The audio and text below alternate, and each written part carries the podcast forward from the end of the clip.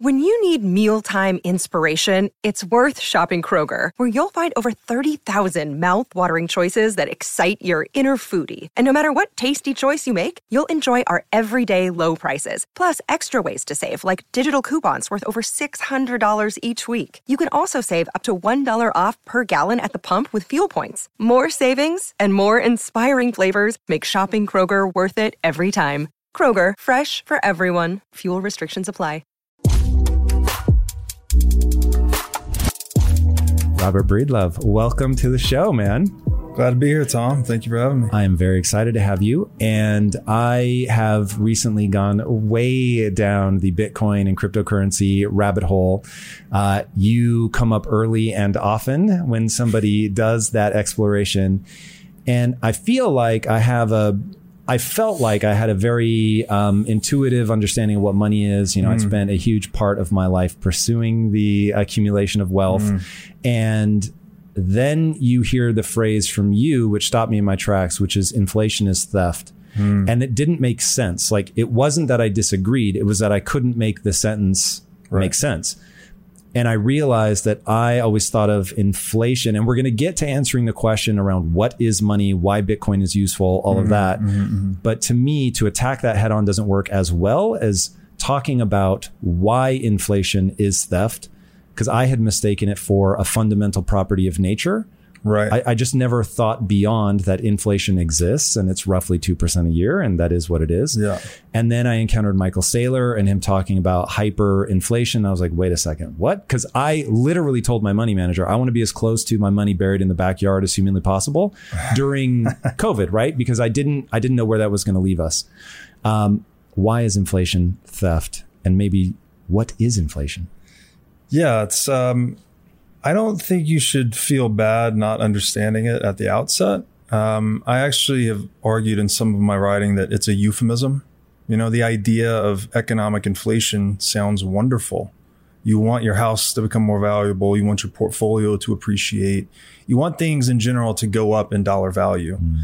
Uh, how they actually do that, though, is very important. You want them to be value producing assets. Uh, inflation, though, and this is a word that really gets twisted because it's got a lot of different meanings. It's, do you mean price inflation? Do you mean inflation of the money supply? Um, and the way when I use the term inflation, I like to refer specifically to arbitrary increases in the supply of fiat currency. So what's happening in that instance is that the actual unit of perception we're using to value assets, the dollar, is being diminished. So and fiat currency for people that don't know is just money backed by the government. Fiat currency, the word fiat means by decree. So this pretty much means because I said so under the veiled threat of force. Um, and yeah, it is, you know, this gets a little bit deeper into the history of money, but the dollar originally was issued to make gold, which was money selected by the free market, more convenient to make it more portable, make it more transactable. Very difficult for us to settle in physical gold at every transaction, right? So if you abstract that gold into paper, it makes it much more convenient. The, All right, really fast because I think these are important pieces to put together. Mm-hmm. So, um, you said very quickly that gold was what the market had decided on. Yes. Why? That's a deep rabbit hole. We can go. That's the what is money question. To. Yes. Yeah, I think we have to at least define what it is that made the market select gold yes. and for thousands of years? Let me answer the fiat piece and then I'll go back to the gold. So we abstract gold into paper to make it more transactable, more convenient, uh, faster, and more portable, frankly, which is one of the properties of money we'll get into about gold. Uh, the problem is you end up trusting the custodian. So you put all your gold on deposit with a custodian that then issues the paper that's redeemable for the gold. And over time, this becomes the most alluring source of power for governments or anyone that c- can command force. They want to control that source um, of economic power because it's a it's a call option on everything, which is one of the definitions of money, by the way. So you go from a full reserve currency where each dollar is redeemable for one unit of gold to fractional reserve banking, where there's an excess of paper uh, beyond what the gold reserves can justify themselves, to post 1971 is fiat currency, where it is not redeemable for gold whatsoever.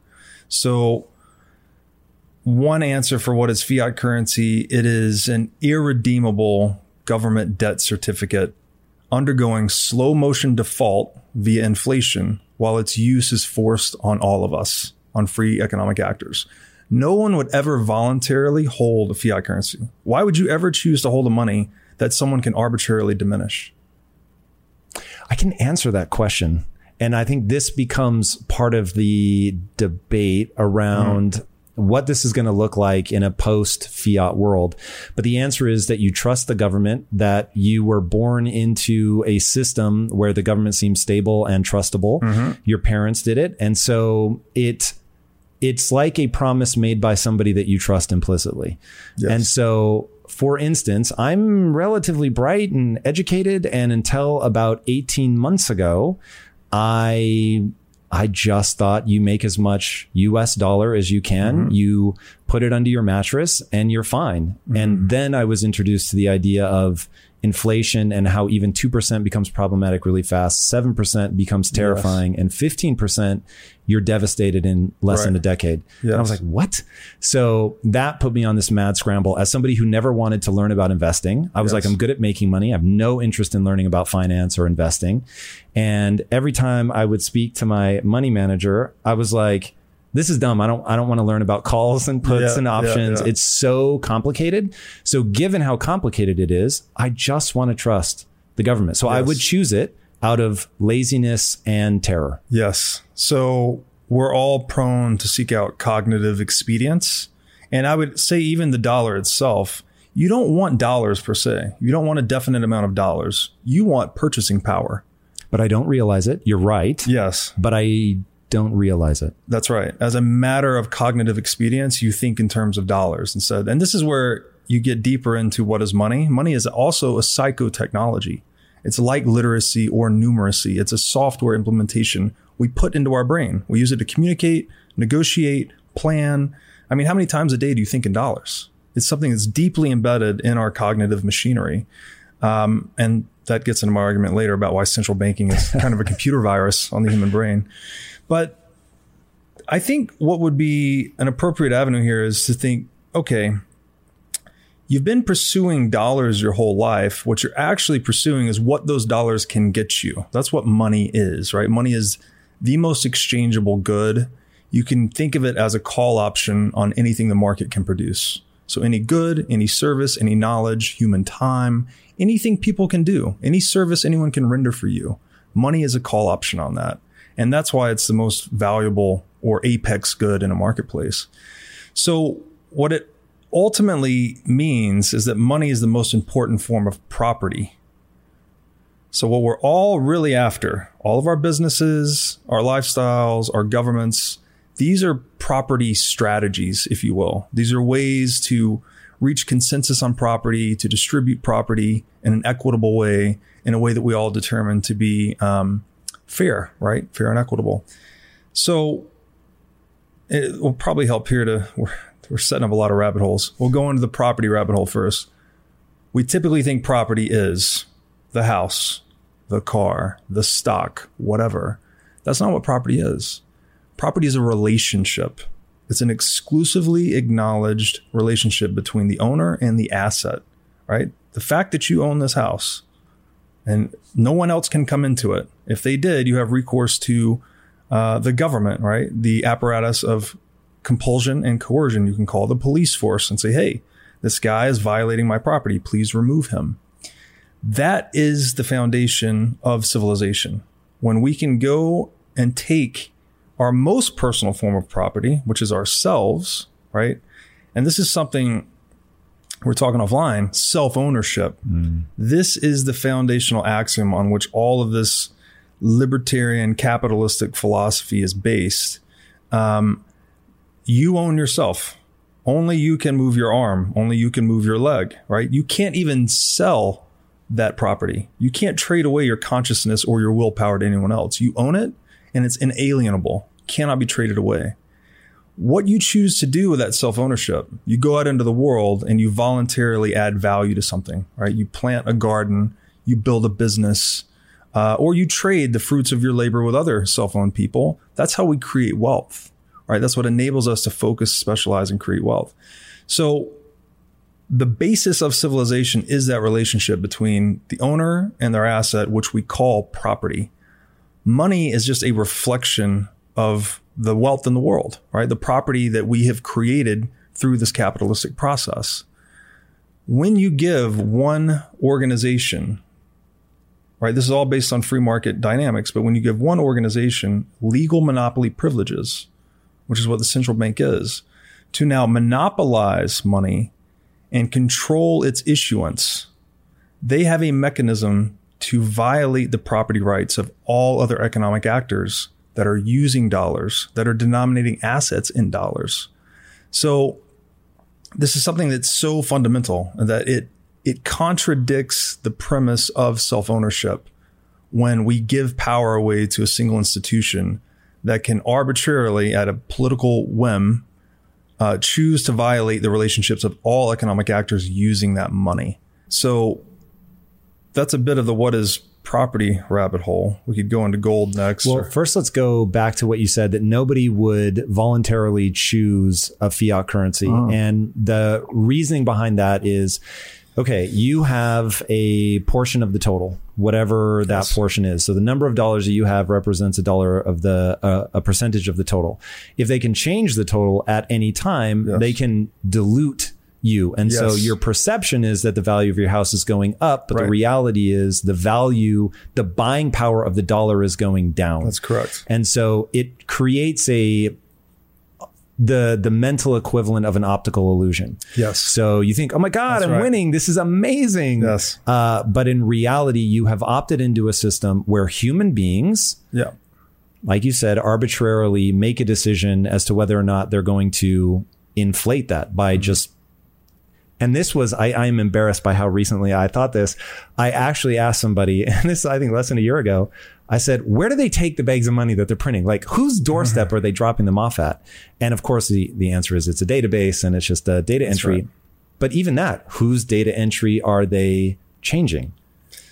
You're right. The this is an important point actually. Uh, the U.S. dollar is a one node database. It's on an SQL server at the Federal Reserve. So it's the list of who owns what dollars, and there's one group of individuals that update it for everyone else arbitrarily.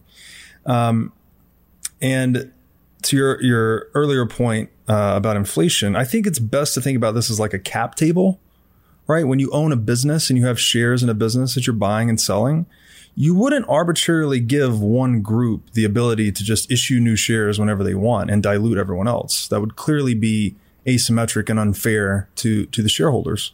Yeah, that's exactly the model we have in money. Exactly.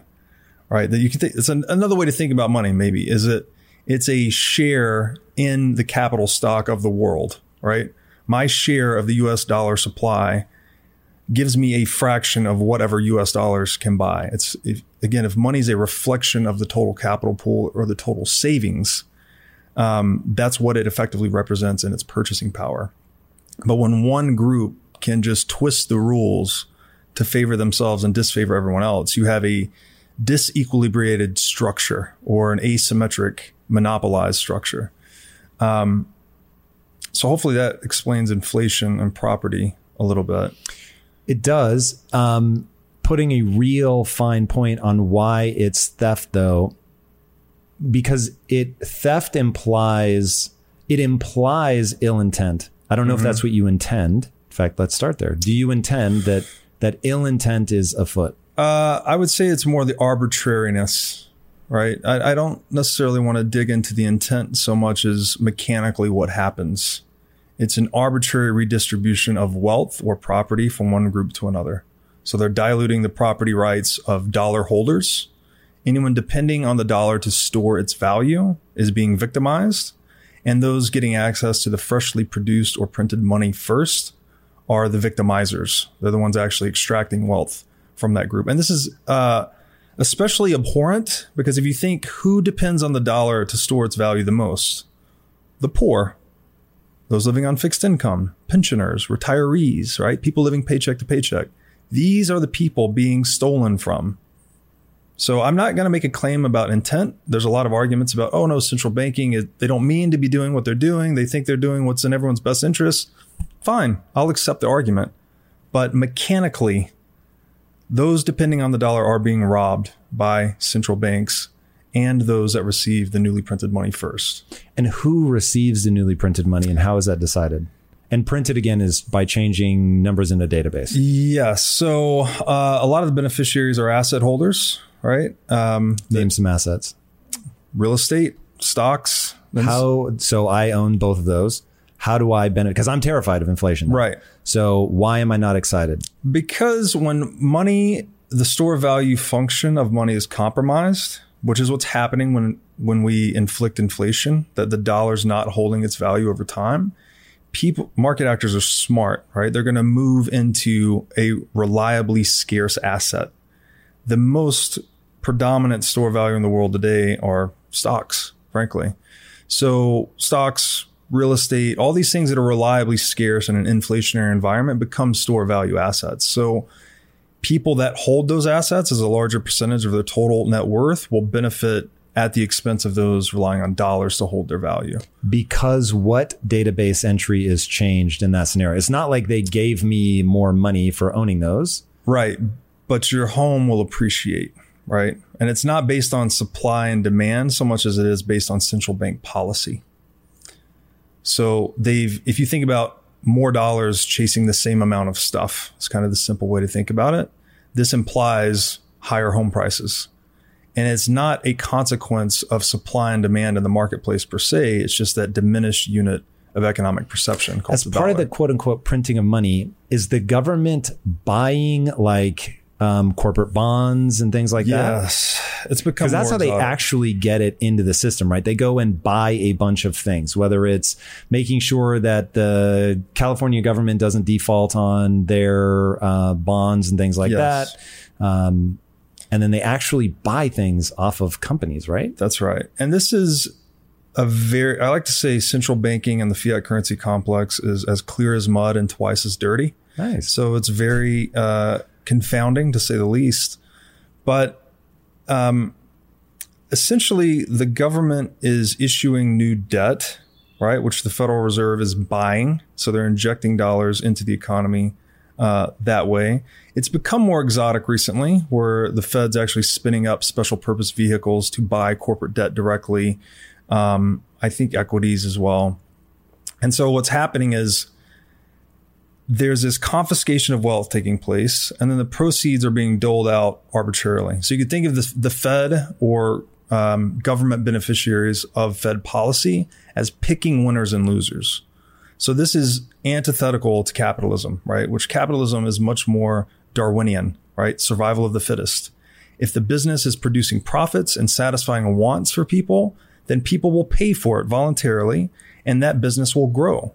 If the business is unsatisfactory, it's not delivering uh, good goods or services to people, people will abstain from doing business with that entity and it will shrink and fail. And when that business fails, its capital will be reassimilated into the marketplace and put to higher and best use. That's what capitalism does.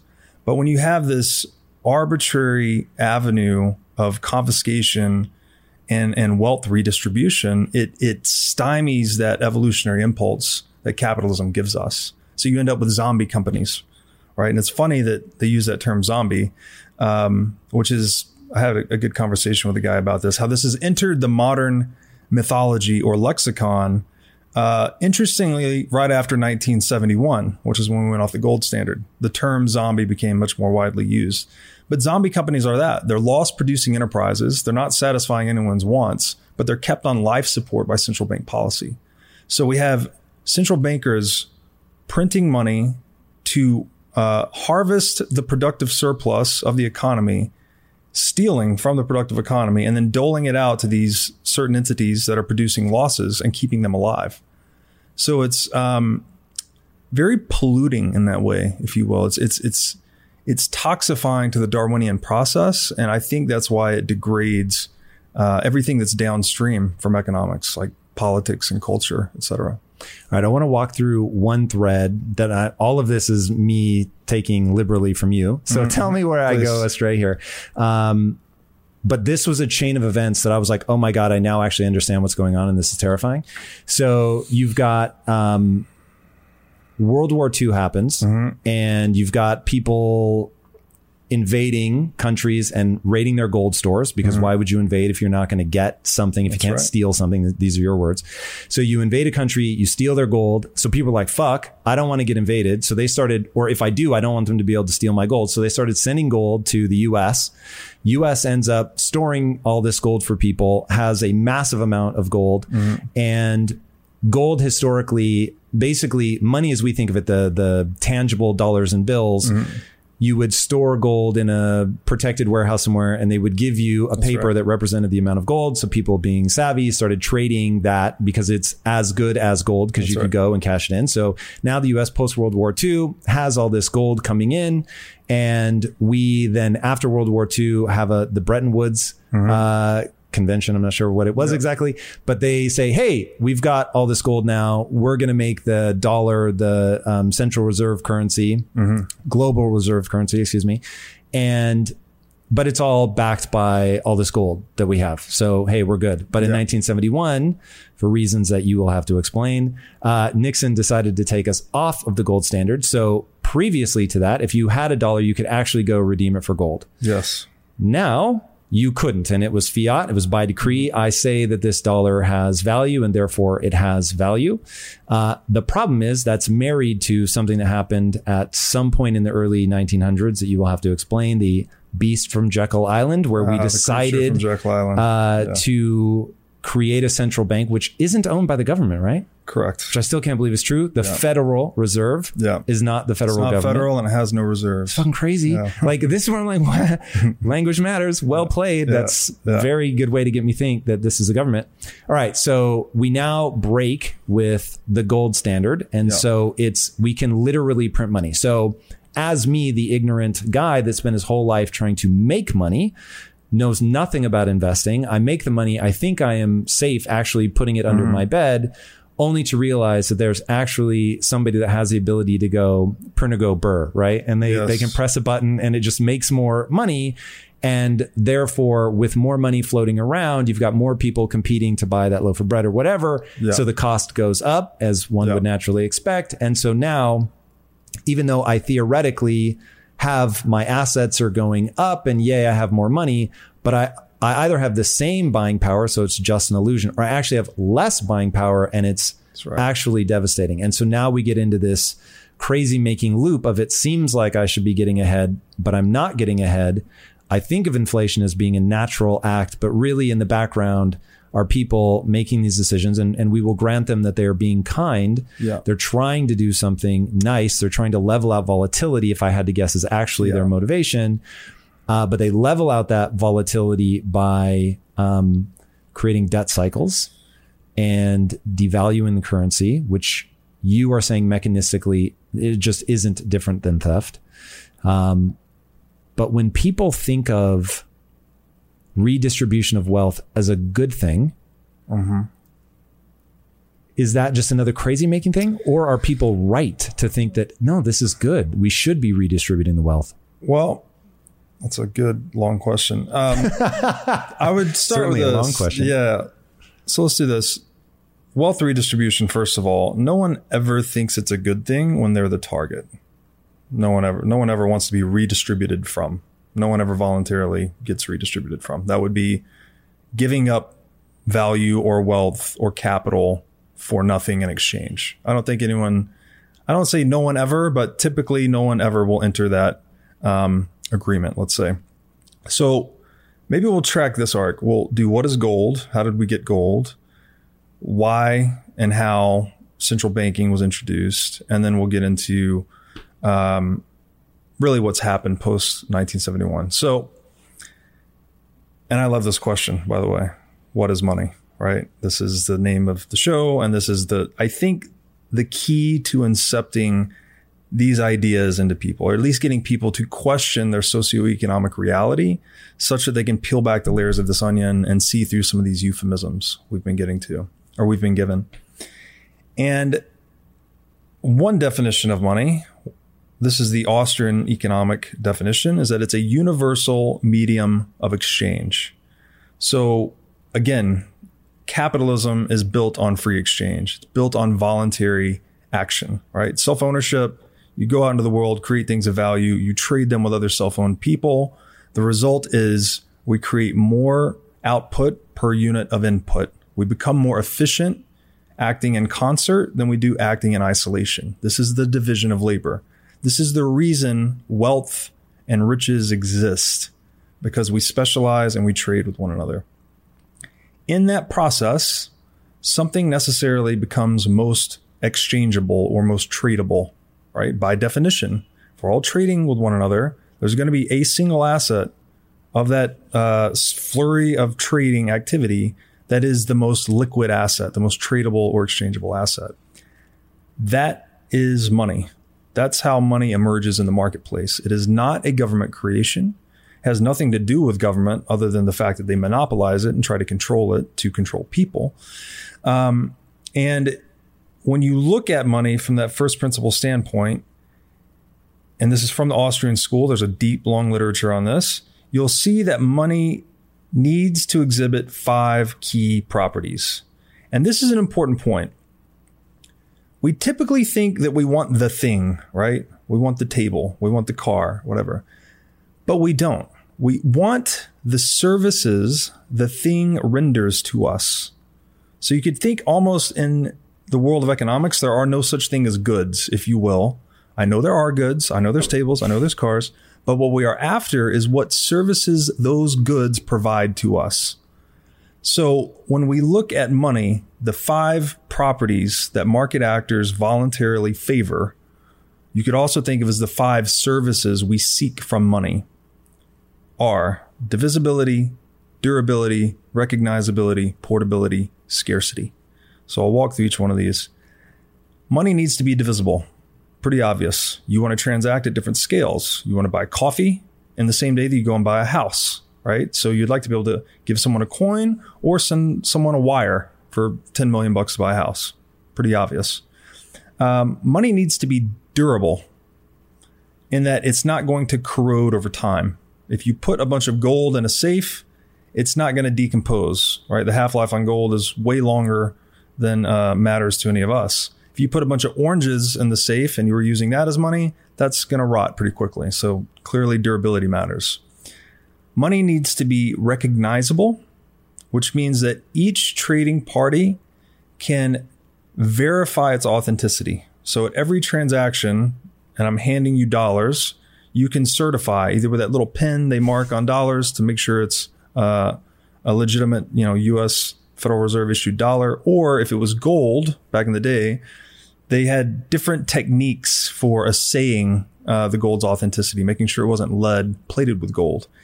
Uh, in fact, the name sound money, which you've probably heard in, in your explorations of the rabbit hole, that referred to the sound a gold coin made when dropped a certain way. So you could verify its authenticity by the sound it would create. Um, and this is another reason we introduced coinage and currency because to verify money at every transaction is a very significant transaction cost. Transaction costs are dissipative to trade, right? If we want to increase trade and increase wealth, we want to reduce transaction costs. So by abstracting into currency or putting it in a warehouse and trusting the warehouse custodian, we could now trade much more quickly and more efficiently. So that, I mean, that's, that's one aspect of money that coinage and currency helped was recognizability. Money also needs to be portable. Pretty obvious. You want to be able to move it across space, right? If I'm buying something in another city, I need to get my gold or dollars to the other city to give it to the recipient. Finally, and most importantly, money has to be scarce. And now we typically think scarce is purely a supply side function. That's not what scarcity means. Scarcity occurs when demand outstrips supply. So when there is more appetite for the thing than there is a supply of the thing. Okay, so oxygen, pretty important for human life. There's no price on it. Why? Not scarce. It's not scarce. The supply way outstrips the demand, right? Um, something like diamonds, not that important to human existence, yet has a huge price because the demand way outstrips the supply. The unique thing about scarcity and money is that money is always scarce because it's a call option on everything, all the capital, all the savings humans can produce. The heart of man is never satisfied. We always want more. Therefore, money is always scarce by definition. So, what market actors tend to favor is the money that has the most inelastic supply. So, this means the supply that is least subject to change uh, by the willpower of others. That is what market actors will zero in on. And here, there's another a number of ways to think about this. Um, you guys know I have a very strict diet that I stick to, except for very special occasions. And I do that so that I can bring my best every day to what I'm doing. And a big part of that strict diet is high quality animal protein and my go to source of trustworthy meats and seafoods with no added hormones or antibiotics ever is ButcherBox. ButcherBox is a premium meat subscription service that delivers 100% grass fed beef, free range organic chicken, pork raised crate free, and wild caught seafood all directly to your door. I cannot recommend ButcherBox enough. When you eat ButcherBox, you are giving your body the best possible building blocks to work with so you can reach your full potential. You've got to take care of yourself at a cellular level if you want to hit your peak consistently. So ButcherBox is the key. Sign up at butcherbox.com slash impact and get our special deal. ButcherBox is offering our listeners a free for a year offer plus an additional $20 off. And that means you can choose salmon, chicken breast, or steak tips free in every order for a year. Sign up today at butcherbox.com slash impact and use code impact to choose your free for a year offer. Plus, get $20 off your first order. This show is sponsored by BetterHelp.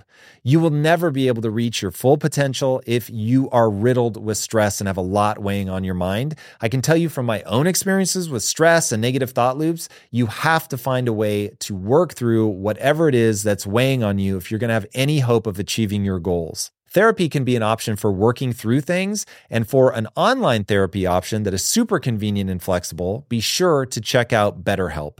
With BetterHelp, everything is 100% online, and getting started is quick and easy. A brief questionnaire matches you with a licensed therapist, and you can switch therapists at any time for no extra charge. Get things off your chest, process through things with BetterHelp. Visit betterhelp.com slash impact theory today to get 10% off your first month. That's betterhelp, H-E-L-P dot com slash impact theory.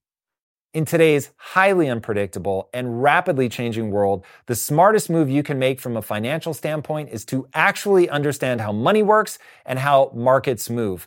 Because if you want to have any chance of investing your money wisely and growing your financial portfolio, you have to make a profit. And the only way that you're going to do that is either by setting and forgetting or actually understanding what's going on at a macro level. So whether you're a seasoned investor or someone looking for extra guidance, Today's sponsor, Yahoo Finance, has got you covered with all the tools, data, and news that you need in one place to grow your knowledge base around what is happening in the world of finance and to make sure that you have the right goals and you're executing well. Yahoo Finance makes it easy to consolidate your accounts so you can effectively and efficiently manage your entire portfolio.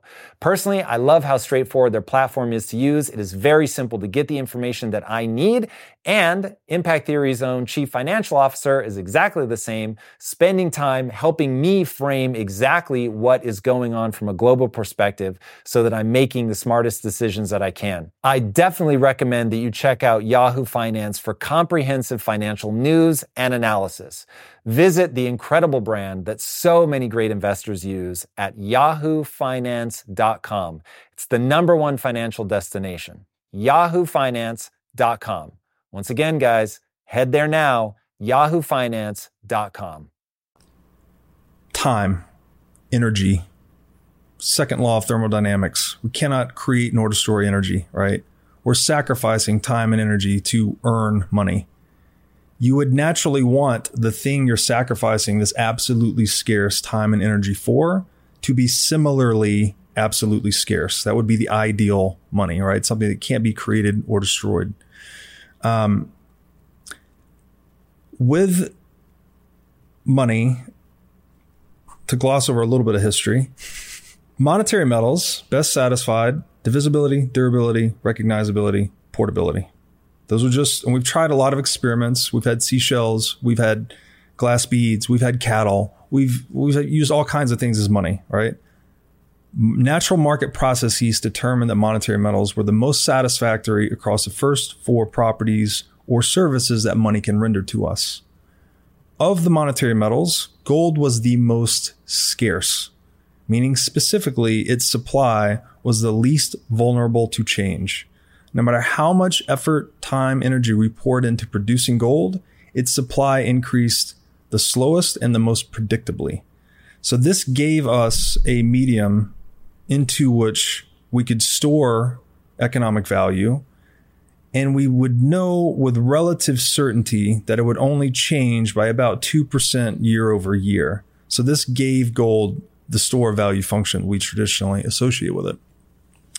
Um, that's great, right? Gold is great. Gold is good money. It's been good money, 5,000 years, uh, served a lot of purposes. But the big hangup with gold is lack of portability, right? We talked about this a little bit earlier. You want to be able to move it across space, obviously, but gold's heavy. It's physical, right? It's very expensive to secure. Um, it actually, in one way, it's beneficial in that you can store a lot of economic value in a small area and sort of uh, amortize the security costs around it. But when you need to move it, that's when there's a lot of risk involved. And this was the impetus for introducing what you alluded to earlier were the warehousing businesses. So a private enterprise, a free market function came to be where a warehouse would take custody of the gold, give you the warehouse receipt, you can go and transact it. It's as good as gold, right? You have a call option on gold effectively. This was introduced to augment the portability of gold. Well, those warehouses became banks. Those banks became central banks. And this is all, again, I'm not laying out a nefarious scheme here. This is the economics, the economies of scale associated with gold. It is more efficient to centralize custody of this heavy, bulky metal and issue abstractions in it. It's more efficient to transact in that model than it is with physical gold. So that's what drives this process. The problem is you now have to trust the custodian. You've introduced what we call counterparty risk. There's a counterparty to that trade. I can trade this paper with everyone and it's as good as gold until I go to redeem the gold from the warehouse and there's the gold's not there or they won't redeem it or a fraction of what this paper represents is available. Um, so that is kind of the history of gold into central banking. And I guess the history of central banking is quite interesting. Um, I would say that, you know, maybe this is an important point too that people, we're all seeking something for nothing. I think this is kind of unavoidable. This is the entrepreneurial path, right? You've got a problem, you've got an itch, you want to scratch that itch or solve that problem with less effort, right? The, the, the really successful entrepreneur is almost brilliantly lazy, right? He's identifying a problem and finding the quicker way, a better way to solve it. When he makes that discovery, he can now sell that product or that service or that method, whatever it is, into the marketplace and because everyone wants something for nothing, they will reward him, right? This is the entrepreneurial process. So that's great. We all want something for nothing, and it's a, a valid, noble pursuit. The problem, I think, is when we cross that line of self ownership or of morality and we start seeking something for nothing from others, right? Someone else has planted the garden, someone else has built the business, someone else has mined the gold. And instead of me performing the work to create that value or earn that value, I figured that I can just go out and co opt or coerce or take that property or that asset from that person. That's a path for me to get something for nothing. But it's the immoral path, right? So I see this as kind of like the driving force in most human action. We're trying to get something for nothing, but there's a line that can be crossed. And we talked earlier about self ownership. I think that's the line. When you violate the self ownership of someone else, that's the problem. Central banking sort of came about as this natural institution to augment the technological limitations of gold. It wasn't portable, right? But when you put that much power, you concentrate that much power into one institution, it becomes noxious. It becomes corrupting. It becomes uh, irresistible for some people of lower scruples anywhere in the world to seek that seat of power. And this is what I think has really started to deteriorate the monetary system. And if you look at the history of central banking, it's a lot of leveraging one another, right? You, you, know, you talked about a lot of the gold ending up in the United States. This was also pre World War II. A lot of it has to do with the balance of payments among countries, which are just inflows and outflows of capital. But particularly when things got hot in Europe, a lot of gold started coming into the US. And again, with when we with that much power or money in one place, we became the world superpower. And so we stepped on to the the theater of war at the end of World War II and we declared ourselves victorious. Rightfully or wrongfully so. You can make your own judgments about that. And then we rewrote the rules of global banking to favor the United States, where the dollar is pegged to gold. All other currencies are pegged to the dollar. So, what this gave the United States is the infamous exorbitant privilege, as it's been called, to be able to print money. We could send these paper certificates out into the world and have them send us goods and services in exchange ad infinitum, right? Until the system breaks down. Countries had the option to call our bluff, though. They could accept these dollars, but they could redeem them for gold if they thought we are being irresponsible with, with monetary policy for printing too much money. Well, countries started calling our bluff after 1944. Uh, we had this huge economic boom. And then, again, glossing over some history, I think it was Germany that tried to repatriate some gold. So they tried to redeem dollars for gold. And then we had the infamous 1971 Nixon shock that said no more gold redemptions.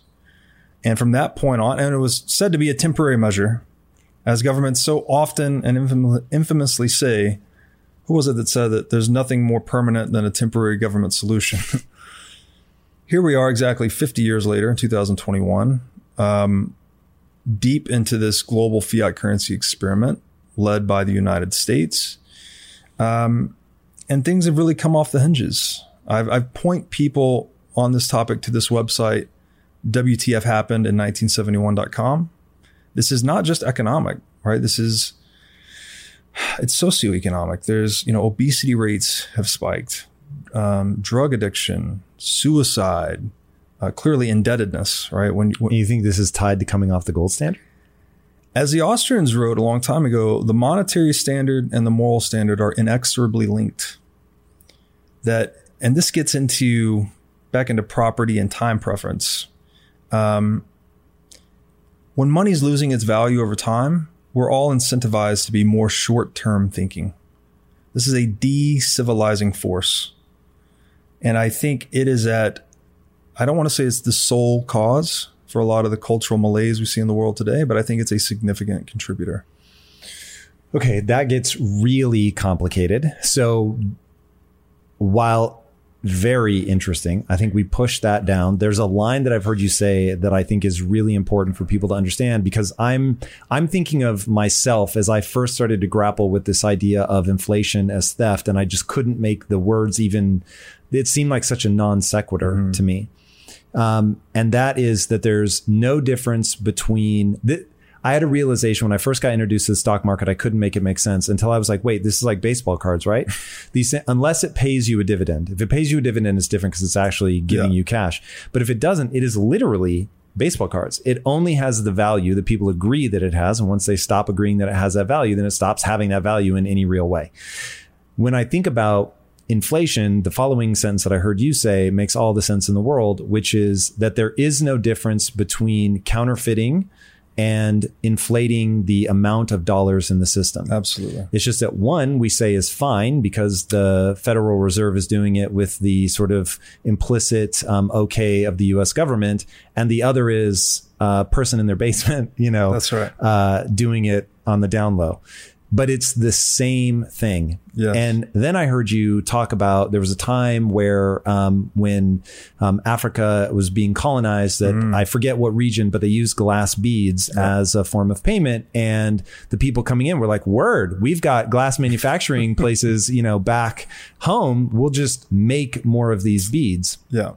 And when you think about the things that, that money represents our time and our energy, Yes. right? You do something, you, you specialize, as you said, Yes. your specialization creates something. And then somebody who doesn't want to specialize in that, that specializes in something else gives you money. It's a call on that good or service right. and you give them that thing. So if you can just go make these glass beads back home and bring, you know, ships full of them, Mm-hmm. you can slowly milk the efforts of the people that you're counterfeiting their money. That's right. And when I heard it said, and again, I also don't imply, I don't think that I choose to look at this with no negative uh, viewpoint that they're they're not mm-hmm. doing anything negative on purpose. That this is all good intentions, mm-hmm. just potentially gone awry. But when I heard it explained how you would do it if you were nefarious, I was mm-hmm. like, oh my god, because you suddenly understand that that there's this extractive nature of I'm either getting you to do this for free mm-hmm. or because if nobody ever realizes that the glass beads are fake, then you just have inflation, mm-hmm. right? If you give me that thing in exchange for glass beads that the next person goes, but these are counterfeit, then you really lost. That's right. But if I'm just slowly devaluing it because every, the prices are going up because wow, there's just so many glass beads everywhere, um, would, which first would feel like an embarrassment of riches, and then suddenly you'd realize, wait, everything is just re-normalized, and either I can afford the same thing or again I can afford less. Um, then I was like, oh my god, now I understand how inflation is theft. And then you really do get into, I think it was Andrew Jackson punching a banker in the face. You have to understand what happened on Jekyll Island. So it's like before we get to the sort of morality side of all this, which is fucking fascinating. And I really hope that we don't run out of time before we get to it. I, I want to understand Jekyll Island. Why would Andrew Jackson punch a central banker in the face? Like, because I grew up in this system, it seems natural. Yeah. But there was a time where this was like governments, even by government agencies or, or government actors, were like met with such suspicion. And the Yes. founding fathers and how they were like, yo, you have to be so careful of governmental overreach. It's like we don't have that same vibe today. Yes. What happened on Jekyll Island? Yes. Okay. Great question. Um, I'd like to first reinforce the point you just made that inflation is legalized counterfeiting. Counterfeiting is criminalized inflation. this, this is Yep. not my opinion. This is, in fact, mechanically how it works. Um, and in the piece you're referring to, Masters and Slaves of Money, I wrote about this debacle in 16th century Western Africa, where they were using glass beads as money. And I think this history gives you a good foundation for understanding what's happening today. It was really technologically difficult to make glass beads at that time in Western Africa. So they, they had reliable and predictable scarcity a la gold, as we described earlier, but only specific to that region. European explorers arrive and they quickly notice, hey, these glass beads are being used as money to, you know, as a call option on all the wealth this area is producing. We can produce these glass beads in bulk back in uh, European glassmaking facilities, very low cost, uh, to the point where they started packing ship hulls full of glass beads. And this occurred over, uh, it was over a 300 year period. They were shipping in these glass beads. So kind of doing it slowly and surreptitiously enough. Um, there was resistance actually. Um, Africans could identify the counterfeit beads. They would try to only use uh, the authentic ones. The Europeans would introduce, you know, more indistinguishably counterfeit beads. So there was back and forth. But over time, what happened was this multi century usurpation of African wealth by European explorers through the counterfeiting of money. And what I mean specifically here by counterfeiting is that delta in cost of production, right? The cost of production was high for glass beads in Africa. Therefore, they had reliable scarcity. Therefore, they had reliable market value and utility as money. The cost of production in Europe was low. So they could inflate the supply really quickly and use it to basically disrupt uh, the hard money system, if you will, in Africa. When I say hard money, I mean it's hard to produce, mm. but it was not hard to produce for Europeans, so therefore they could usurp the wealth. Um, and this this points to a key property of money is that the market value of the money is going to converge to its cost of production over time. So if I can mine an ounce of gold for $1900 and it's selling on the market for 2000, I'm going to mine gold as hard as I can all the way up until my cost of production is $1999.99, right? So long as there's a profit margin baked in there. Uh, and this also points towards why fiat currency always goes to zero. The cost of fiat currency production is effectively zero. Again, it's an entry on the Federal Reserve's database, right? Control enter, another $10 trillion added to the money supply. So it's almost intuitive through that lens why the market value of fiat currency historically has always converged to zero, which we call hyperinflation.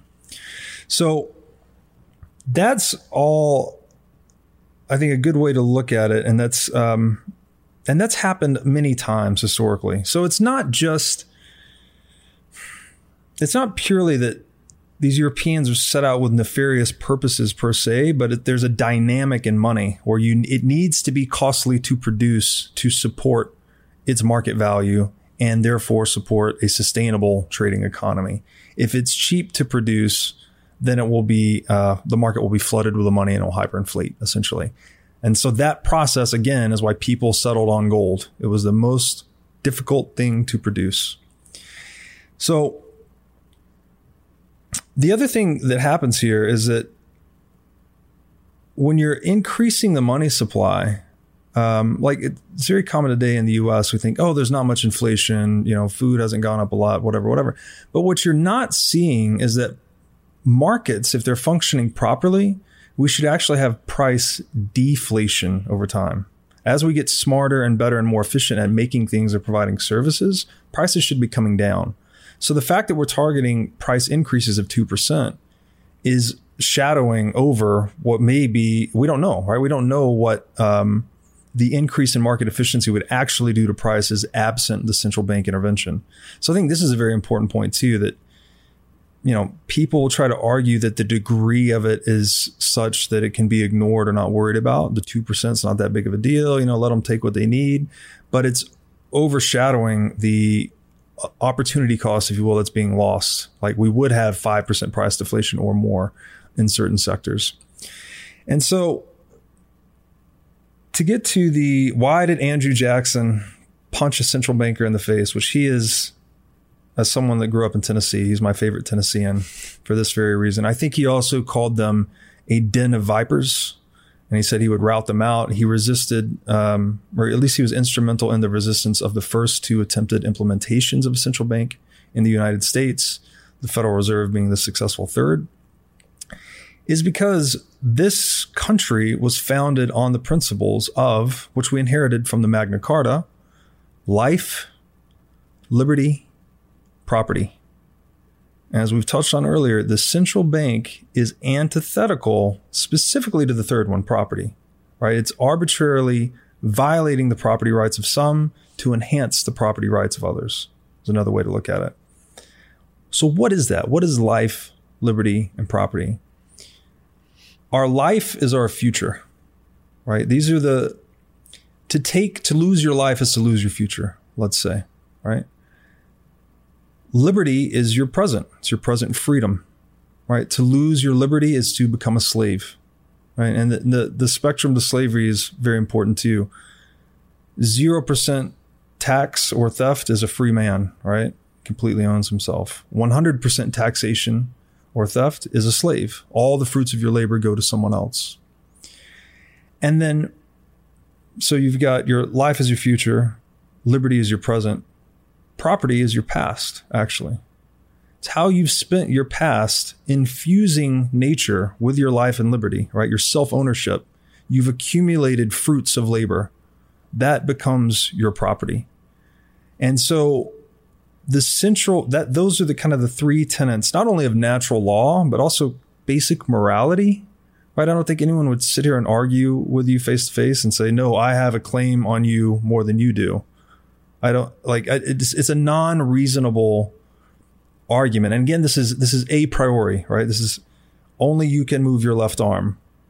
There's no argument that I can formulate that says, no, I have some claim over your left arm and the actions that it takes. Yet we have that implemented in this system that can violate property rights. If I can violate your property rights, I'm effectively saying your self ownership is limited and that I have a higher claim on your life than you do. This is like the rotten core at the heart of modern uh, statism. We call it capitalism, but it's not. It's state marginalized capitalism with a communistic institution at its core called the central bank. So Andrew Jackson was a man that understood these principles. He understood the importance of adhering to life, liberty, and property for a not only uh, is it pragmatically the most wealth generative model of human organization, but it's also the most humanitarian and ethical, right? It, it offers the greatest equality of opportunity to actually have property rights in yourself, in your time, in your labor. So, and it's, you know, thank goodness it's that way. Thank goodness the ethical humanitarian choice is also the most wealth producing choice. Otherwise, we'd have a really ugly dilemma on our hands.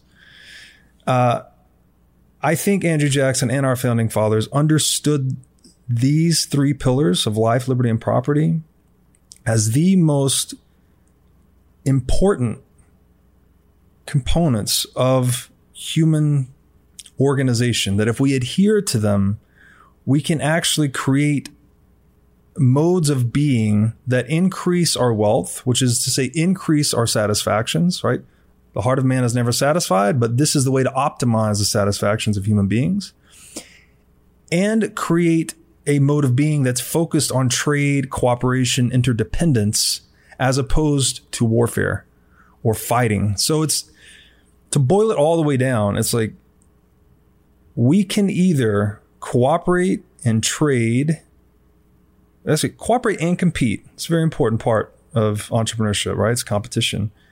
And trade voluntarily with inviolable property, and we generate wealth that's a positive sum game. The pie is growing. Or we can violate the property of one another and fight over it. And this gets to that old Bastiat saying that when goods and services don't cross borders, soldiers will. Right? We need, we're all seeking something for nothing. If we don't channel that human action into these uh, productive channels of trade and entrepreneurship, then we end up over here uh, in violence, coercion, and compulsion. Okay, so you've got Andrew Jackson trying to root out the vipers. Um, I'm assuming he thought of them as vipers because they can redistribute wealth, which is a violation of your property. That's right.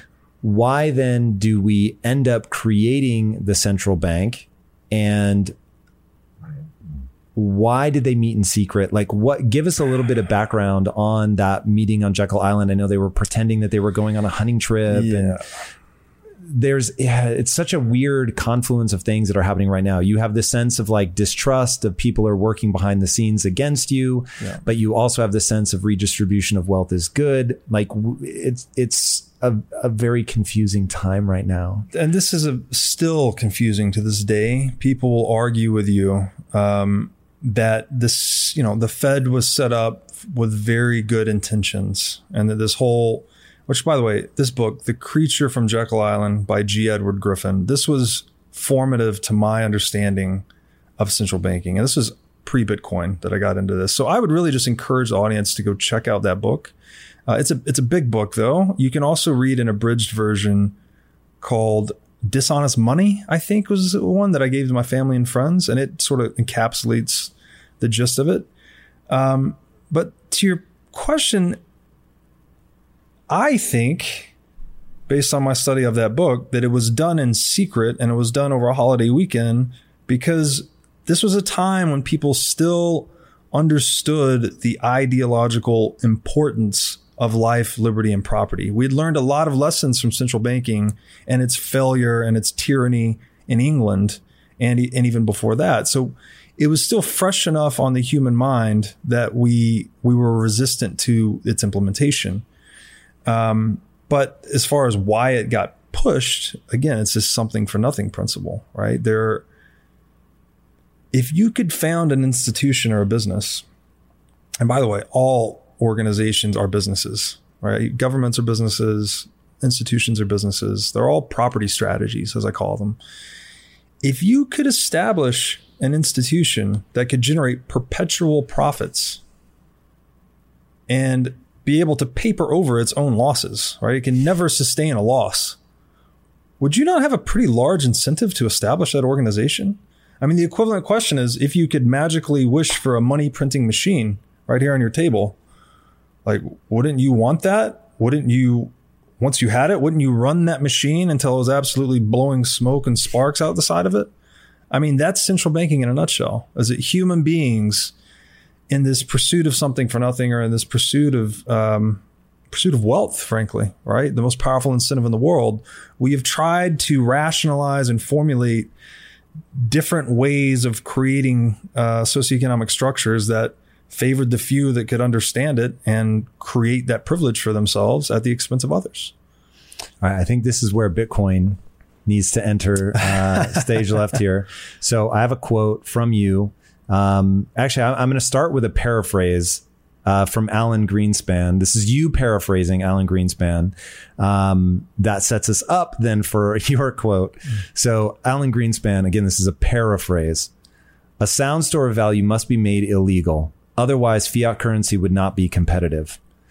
So you've got this idea of so a sound store of money you talked about, you drop that coin, but basically that it's the amount of it is fixed. Inflexible supply. Okay. Yeah. So that's sound. Now, this is your quote, which uh, I love and I think sets us up for understanding why the Bitcoin guy who has Bitcoin tattooed on the inside of his only, arm, like the most tattoo. painful place to get a tattoo, uh, says this. This entire system we've built is a complex of unintended consequences, and Bitcoin is an immune response from the collective economy. So, if we buy into the idea that they didn't have bad intentions to create the central bank. They don't have bad intentions to make the printer go burr. they just like they're trying to they're trying to policy their way to mm. something that's far more stable, which I actually get. And when I put like my they don't have bad intentions hat on, mm-hmm. I'm like, word, like I get what they're trying to do. Yeah.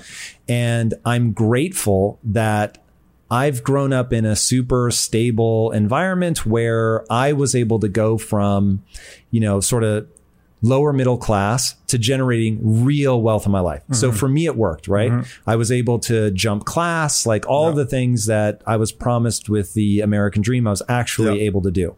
And so I'm like, yo, that stability is amazing. Um, I didn't ever have to um, use weapons to build my company, which mm-hmm. is a mm-hmm. whole side thing that um, I've talked about before, where I had former drug dealers working for me. Long story. There's a whole reason why I think it's amazing to give people second chance.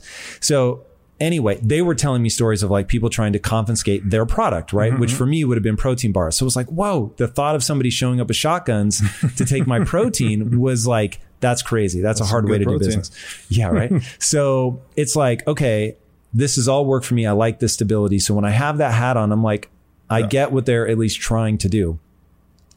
But when you try to engineer a system, whoa, like the number of things that go wrong where yes. you can change whether it's ecological and you're trying to do something and it has you know 10 different knock-on effects yep. or whether it's with money and it has different knock-on effects um, why though is bitcoin the immune response yes um, it's funny you read that line i don't barely remember you said that. well you i heard you say it oh, so whether you've it, okay. read it or, or, written it or not i can't okay. say but in a podcast you said um, so these principles that the United States was founded upon, again, that have been refined from the past, from like the Magna Carta. If you strive to perform your best in life, bringing your energy and abilities into everything you do, then it only makes sense that you would want to be out on the road with that same power, agility, and performance that everyone expects from you. And there's no better option than the most desirable, advanced, and dynamically capable SUV yet, the third generation Range Rover Sport. You guys know I love staying on the cutting edge with technology, and the Range Rover Sport's cabin features advanced technologies such as active noise cancellation, and cabin air purification, a must, offering you and your family and friends new levels of comfort and refinement while traveling.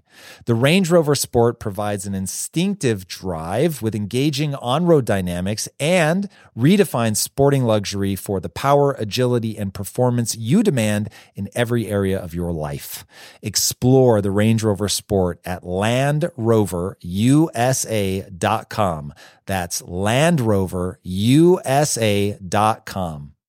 One way I make sure my business is moving in the right direction is to ensure we are constantly becoming more efficient. Because in my experience, inefficiencies will eat away your profits and leave you with a dying business.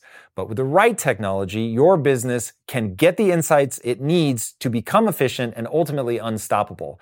And that is why I recommend you check out NetSuite by Oracle. NetSuite is the number one cloud financial system, bringing accounting, financial management, inventory, HR, all of it into one platform and one source of truth. You improve efficiency by bringing all your major business processes into one platform, slashing manual tasks and errors that are massively inefficient.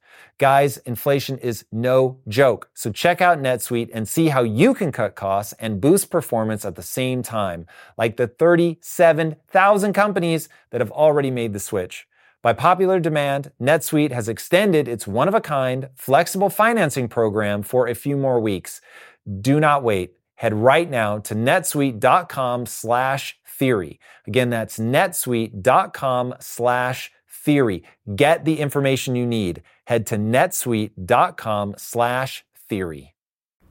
One of the most important, if not the most important, is that principle of inviolable property. Meaning, again, property as the relationship between yourself and the value you create or the fruits of your labor, which is the foundation or the scaffolding that lets you climb the socioeconomic hierarchy, right? From, as you said, lower middle class to where you are today, was because you knew that you could hold the value of the value you created and use it to scaffold yourself upward. If that foundation were not stable, right, at least to some extent, there would be no way for you to have upward mobility. So again, it's we're back to property rights being the basis of civilization itself. They're pretty good here. They're pretty good in the US. You can open a bank account, you can put dollars in it. Your property rights will be violated by inflation. When the Federal Reserve is printing money, you're going to now need to outpace inflation with some other investment. Otherwise, your property will be diluted. You don't have full property in that money because if you try and wire it to, you know, a I don't know what countries are on the OFAC list today, Iran or something, they'll block you and say, no, you can't do it. So you don't have full rights in that property. You are being surveyed. You don't have full privacy, but you have pretty good property rights, right? Relative to the rest of the world. Bitcoin is the first permanent implementation of this principle we've been refining throughout human history of inviolable property. It actually cannot be violated in any way no one can produce more than 21 million Bitcoin. So it's, and I've argued this in some of my writing that although it's an invention, we've actually discovered something with Bitcoin. We've discovered absolute scarcity for money. So if we're back to those five properties of money in terms of scarcity, Bitcoin is absolute. It's not relative, right? It doesn't change. We know with, you know, nothing's, um, people argue with me about this. It's not absolute. Everything's probabilistic. True. Uh, Bitcoin has proven itself over 13 years of flawless operation that it does two things essentially perfectly, which are turn out a block on uh, one block of transactions on average every 10 minutes and adhere to a supply cap of 21 million. So it's the first fixed supply money there has ever been. And I don't think you can recreate that because by definition, money is a centripetal network effect. So it, we tend towards one. So for the same reasons we had one analog gold, we're likely only to have one digital gold. Um, this so your property rights cannot be violated by inflation because no one can change the supply cap. If you hold a thousand Bitcoin, you hold 1,000 of a possible 21 million forever, right? You have a guaranteed fraction of the total money supply. You cannot get that level of assurance with any other asset in the world. Full stop. Doesn't exist. Even with gold, you can hold all the physical gold you want. You're still not immune to uh, some technological breakthrough. We figured out figured out how to produce gold in the lab very cheaply. We mine an asteroid. We mine the ocean floor. We find a new South American bonanza. Whatever. You're not immune to any of that. But with Bitcoin, and again, it's a bit of a bet because it's only 13 years in, but it's done these things perfectly so far. If it continues to do what it's been doing for 13 years, you have a guaranteed fraction of the total money supply. So you have an inviolable property right. Further, this is, again, property is the relationship, right? We've historically always needed an enforcer. So you need the police force, you need the military to make sure no one comes into your house and violates your relationship with your house. We needed, if maybe not necessarily a monopoly on violence, but you needed a protection producing enterprise, which historically is the role of government, to enshrine your property rights. The problem, of course, is that they wield the power to violate your property rights as well, which historically has been very tempting for governments and bureaucrats. They typically give into it and governments get overthrown over time. That's been the cycle we're locked into. Bitcoin's the first property right independent of the monopoly on violence or independent of uh, physical protection production. It's an informational property right. It's just an alphanumeric string. You can store it in any information bearing medium. Put it in your mind, put it on your computer, put it in a song, do whatever you want with it. And there's no, the enforcement is done by the mining network. So the algorithm and the free market competition that's going into Bitcoin mining is effectively displacing the protection that government was historically necessary to provide in Bitcoin itself. So it's this radical new, you know, some people have called it a metaphysical property right, and that it's just an information bearer asset. So gold was really good as a bearer asset in that, you know, assets equal liabilities plus equity, the accounting equation. Gold was pure equity. If I hold gold, it's no one else's liability. That's really important, right? I have no counterparty risk if I hold physical gold if I hold dollars, that's not true, right? I have this liability to the Federal Reserve, to the bank, whoever, whatever counterparties are, are involved. Bitcoin's the same as physical gold, but it's non physical, right? It's informational. So it, it opens up this entire new sphere of possibilities and how you custody it. You can custody Bitcoin in these multi signature schemas that are all but immune to theft. You can chop the key into a bunch of pieces and distribute it geographically. You have these military grade protocols wrapped around it. And it gives you an absolute, it, it is the highest implementation of human self ownership we've ever had. Right. In the past, it's been scribbles on the American Constitution or the Magna Carta. And like, we'll always adhere to this document no matter what. But then, you know, a few hundred years go by and we're like, well, well, you know, let's tweak this or change that or add this. Bitcoin's taken those principles we've used with foundational documents historically and it's permanently emblazoned them in computer code. In unbreakable code, basically, is another way to think about it. So it's the invention of inviolable property, right? It's no longer a principle. We've, we've grabbed this principle out of the space of ideas and we've anchored it into reality via the thermodynamic competition of Bitcoin mining. And it, it is so radically new and hard to get your head around that it's shattering worldviews worldwide. Yeah, it really is uh, difficult to wrap your head around. The part that starts to be a little unnerving for me is all right, if if the government has coming to existence um, to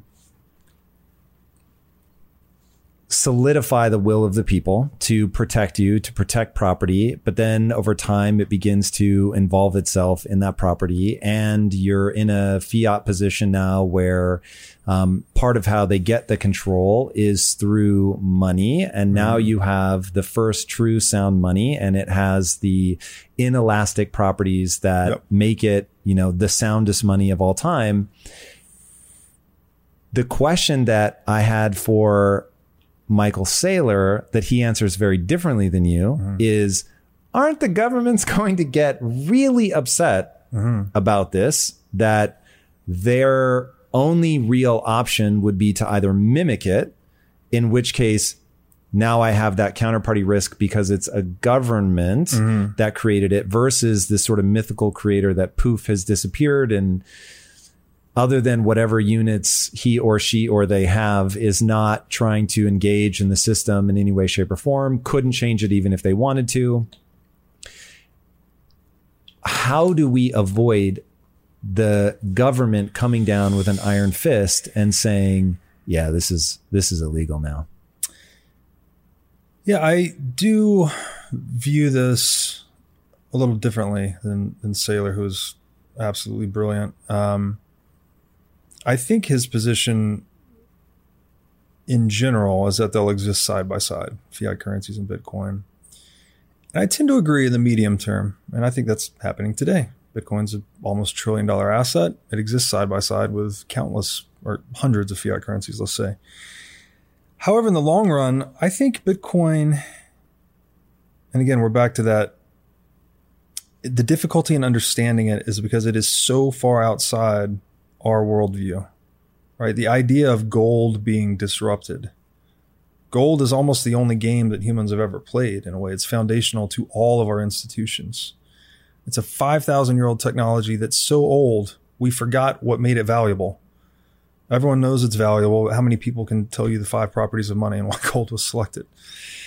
The idea that that's being disrupted by this 13 year old digital upstart is pretty, pretty wild. Um, but I think that Bitcoin is an innovation as significant as the Gutenberg printing press, actually. And I think the implications of its emergence will be similarly disruptive to institutions in the world. Um, you know, this is late in the 15th century, I believe, when the printing press was invented. The 500 years prior to that, there had been roughly 10 million books printed. All of a sudden, this super cheap and efficient way of reproducing books is invented, the Gutenberg printing press, which was a composite of other inventions, by the way. It wasn't really a breakthrough in itself. It was one guy or guys put together four or five different other inventions and made this thing work. Similar to Bitcoin, actually. That's what Satoshi did. He pulled together things that already existed, but just put them in a, together in a radically new package mm. that we call Bitcoin. 10 years after the invention of the printing press, 10 million books were produced. So the amount of books produced in 10 years equaled the amount produced in the 500 years prior. What did this do? This led to the rapid proliferation and dissemination of literacy, numeracy, again, psychotechnologies, right? These, these modes of systemizing our cognition that actually increase our ability to cooperate absent or independent of institutions of the day, which the dominant institution of the day was the church. They owned a monopoly on knowledge effectively via the scriptoria, which is where uh, or scriptorium. I may be saying that. You wrong. can make it up. I have no fucking idea. I've never heard that word before. They used life. to have monks copying books by hand. Right. So to produce one book took a lot of labor. Mm. Books were a luxury item. But all of a sudden, due to this innovation called the printing press, the cost of book production plummeted books become much more uh, widely dispersed. And it, the church at first didn't realize this existential threat. Once it did, it actually tried to clamp down on the printing press, uh, which created a, an interesting dynamic that it we, we actually started producing books on how to produce the printing press. So it, it saw that this is a good allegory, I think, that when uh, the institution tries to gra- tries to clamp down on the disruptive technology, the subversive technology, let's say, it actually drives it to its highest and most useful form of sub- subversion, actually. So the result of that was a lot more thinkers, uh, a lot higher quality of thinking, variety of thinking, and in general, it created a market for heresy. Right. This led to Martin Luther penning that, like, why do we need you? We individuals can now have this independent relationship with the Word of God because they've developed literacy and whatnot. They don't need to go through this middleman of the church. And the printing press effectively led to the dissolution of the church as the dominant institution in the world. So we had separation of church and state and all the, the benefits that that created in the aftermath. I think encryption technology, and this is deriving a lot of this from the book The Sovereign Individual, which I've recommended highly, um, is similar. That it actually disrupts functions of the government that we needed the government previously for, we can now provide with code, Bitcoin being an obvious one, right? We needed the physical enforcer for property historically. Now, for money, the most important property, you don't need that enforcer anymore. So I think that Bitcoin, its emergence will actually lead to the dissolution of the nation state as the dominant organizational model for human beings. Every time I hear you say that, and I may regret saying this out loud, but every time I hear you say that, I'm like, shh, shh, shh. like I, I, and look, I know that that also would be its own form of social engineering to like, to, hey, don't tip off the government, like let Yeah. this happen, like give it more breathing room. Yeah. And so there would be unintended consequences there. But it's like, man, so I'm going to give you my layperson's view on Bitcoin and why I become so. And admittedly, I'm not a maximalist. So for me, this is looking more broadly at like cryptocurrency and the digitization of value, which is how I see this. So my thesis is technology is a one way street. Mm-hmm. We will find anything that can be turned into code will be turned into code for reasons such as Yeah. that you can create absolute scarcity. You can mm-hmm. now have a blockchain that will track ownership so everybody knows exactly what's going on. There's a transparency to the ledger that um, that we don't have to be slaves to as many laws of physics. You're still going to be tied to energy production. Um, but once we are spending, once you can tap into the, um, the basically your nervous system and you can get me to feel like I'm flying where it is indistinguishable from me actually flying, then all bets are off. And I think given the human desire to pull the levels of our neurochemistry, we will just end up going down that route. So it just makes sense to me that things will be digitized, that money will be digitized, that, um, anything again, like I said, anything efficient. that we can for sure. Yeah. It's more efficient. It's more exciting. It's more interesting. It's, it just seems like an inevitable sort of one way street. And so I'm like, ooh, when I heard about this and finally went down the rabbit hole of learning what it actually is and why it works, I was mm-hmm. like, oh, okay, I totally get this. And for me, the, the priming mechanism was NFTs because I knew that would make sense for my business. Mm-hmm. All of that sort of irrelevant, but it took me down the path of, of learning what this is. And so now I'm like, whoa, whoa, whoa. For the first, not the first time, we're all living through a moment right now where, for the first time, we as just normal individuals are front running the institutions. And so I mm-hmm. became obsessed with just getting people to look at it because I can't see the future, nor can you, nor can mm-hmm. anybody. So I don't know what's going to work out. It could end up being a disaster. Mm-hmm. So I don't want people to just do what I say. I want them to go learn what this is because I think it's it is incredibly important for all human beings to be able to think from first principles, meaning you know how things work. Mm-hmm. Don't just think about things, think Right. about the nature of things. That's right. And when you understand the nature of things, you can solve novel problems, a problem nobody's seen before. Mm-hmm. Nobody can give you a book. There is no mm-hmm. way um, for me to sort of pre-masticate the idea for you. But now you have the information, like with literacy, where you can go on this discovery mechanism and if you should lead to the same conclusion that I have come to, mm-hmm. which is that, oh my God, this moment of panic I had where, so understand, dude, th- this to me is funny. And I really believe that the, the purpose and meaning that I'm finding in life is I've had to learn everything the hard way. I'm mm-hmm. not particularly bright and I can't think fast, but I can think really fucking deeply about mm. something. And so because I have to learn things the hard way with sort of normal hardware, right? I mm. don't have particularly, I don't have a genius like that, but then I can sort of explain after I've really spent some time with it, I can explain it. Is I had this moment of panic where as this guy who managed to create tremendous wealth in his life by spending two decades getting good at business, right? Mm-hmm. Took me for fucking ever. I did not have natural hmm. instincts in entrepreneurship, but I figured it out. And so then have created wealth in my life. But now I'm still ignorant to investing. So I've created like fucking crazy money, money where people be like, what? And but I don't know how to invest it. And so I get involved in the world of investing and I'm telling my money manager, just don't fucking take risks. All right. Like keep this shit as just keep me at the amount of money that I have, the buying power. That's all I'm looking for. Mm-hmm. I'm not trying to Warren Buffett this shit. I don't need to mm-hmm. die as the richest person on earth. None of that matters to me. But they keep like haranguing me. Tom, you can't just do that. Like you, d-" and I'm like, why? Mm. And no one could explain it to me. And the confused mind says no. So they would try to explain mechanisms, calls, puts, options, mm-hmm, um, that, you know, every seven years I could double my money, uh, all that. And I'm like, I don't give a shit about that. I just, I've already made the money. I just want to protect my money now. Right.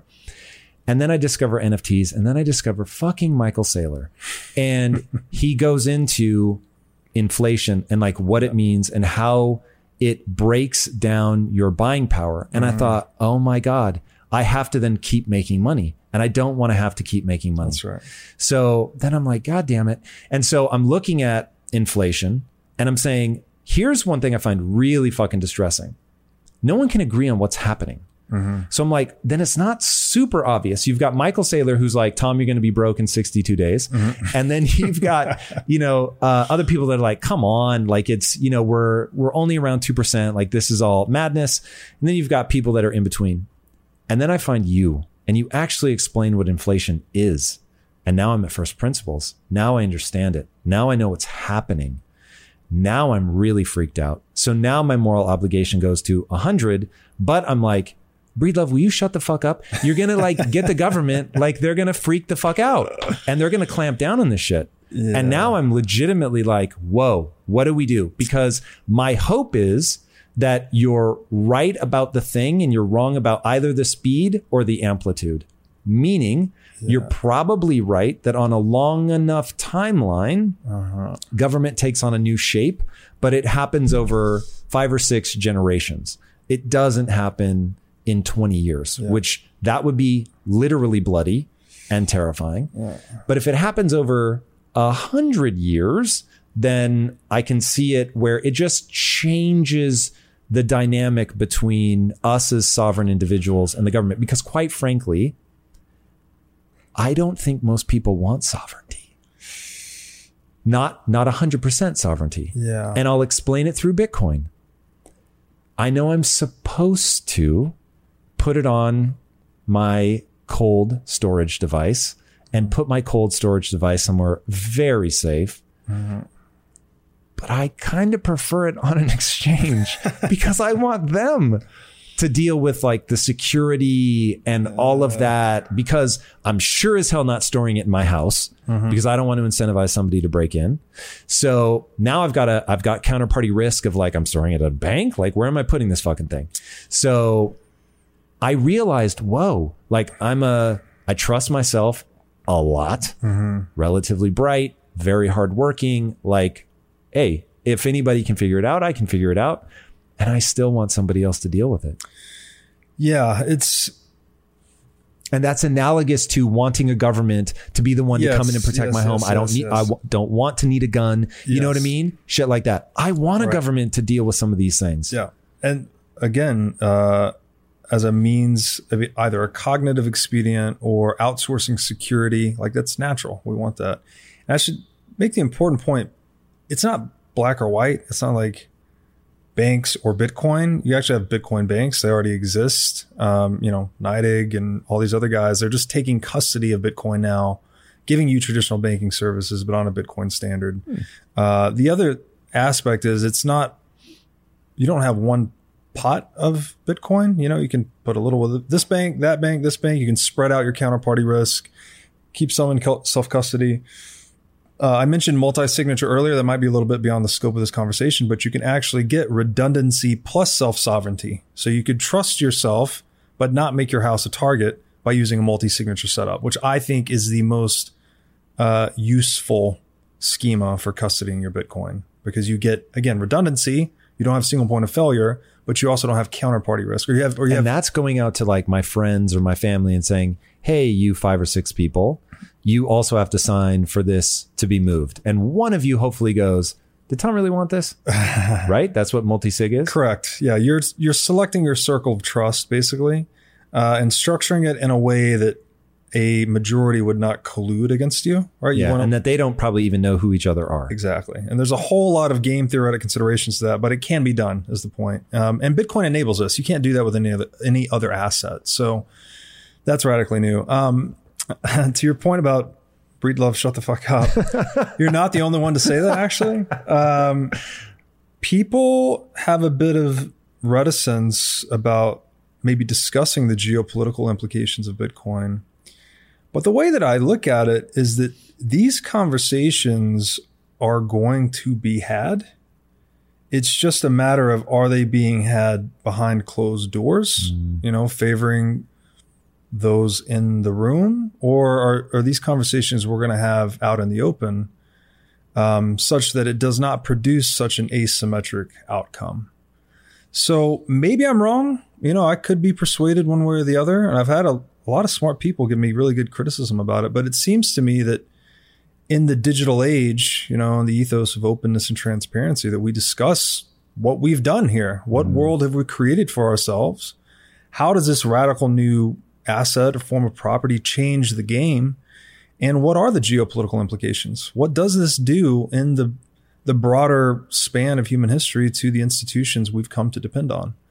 Um, I think it's a fruitful conversation to to be had out in the sunlight. Um, I do think though that it could be, you know, we're very maybe indoctrinated to some extent that transitions have to be bloody, they have to be violent, and you know what have you. But again, a lot of this is rooted in the violability of property. Again, um, the book The Sovereign Individual goes into the logic of violence and how this has changed human behavior and human institutions over time. Uh, one simple example here would be the knight on horseback used to be the dominant force in the land because this guy could inf- afford a war horse, afford a suit of armor, and a lance.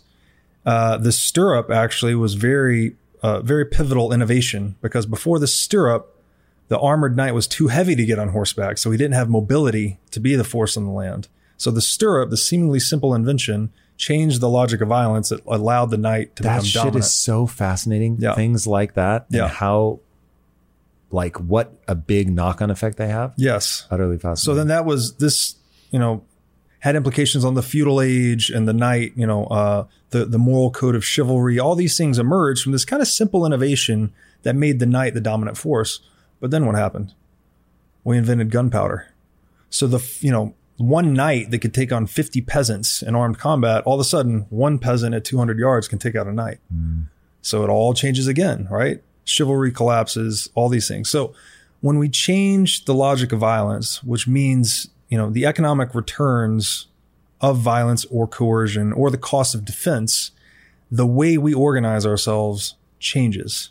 And so you could think of Bitcoin as this new technology that so radically increases the cost to benefit ratio of violence and that if someone's properly custodied it, again, in a multi signature format or whatever, there's not any carrot at the end of robbing them. You're not going to get anything, right? You can go and in Bitcoin circles, they call this the $5 wrench attack because you buy the wrench for $5 and you beat the guy over the head with a wrench until he gives up his Bitcoin.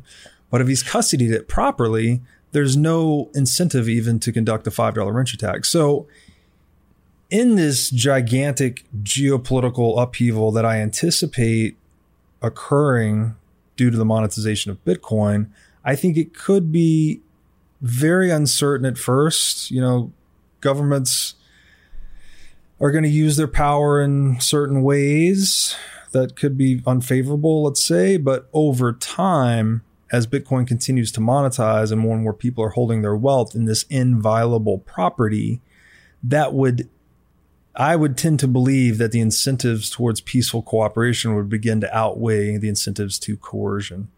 So, although it could be a bit rocky in the beginning, I think the long term outcome is way more fruitful for, for humans. You know, we're And uh, uh, something you said earlier too that maybe people don't want sovereignty, Full sovereignty. full sovereignty.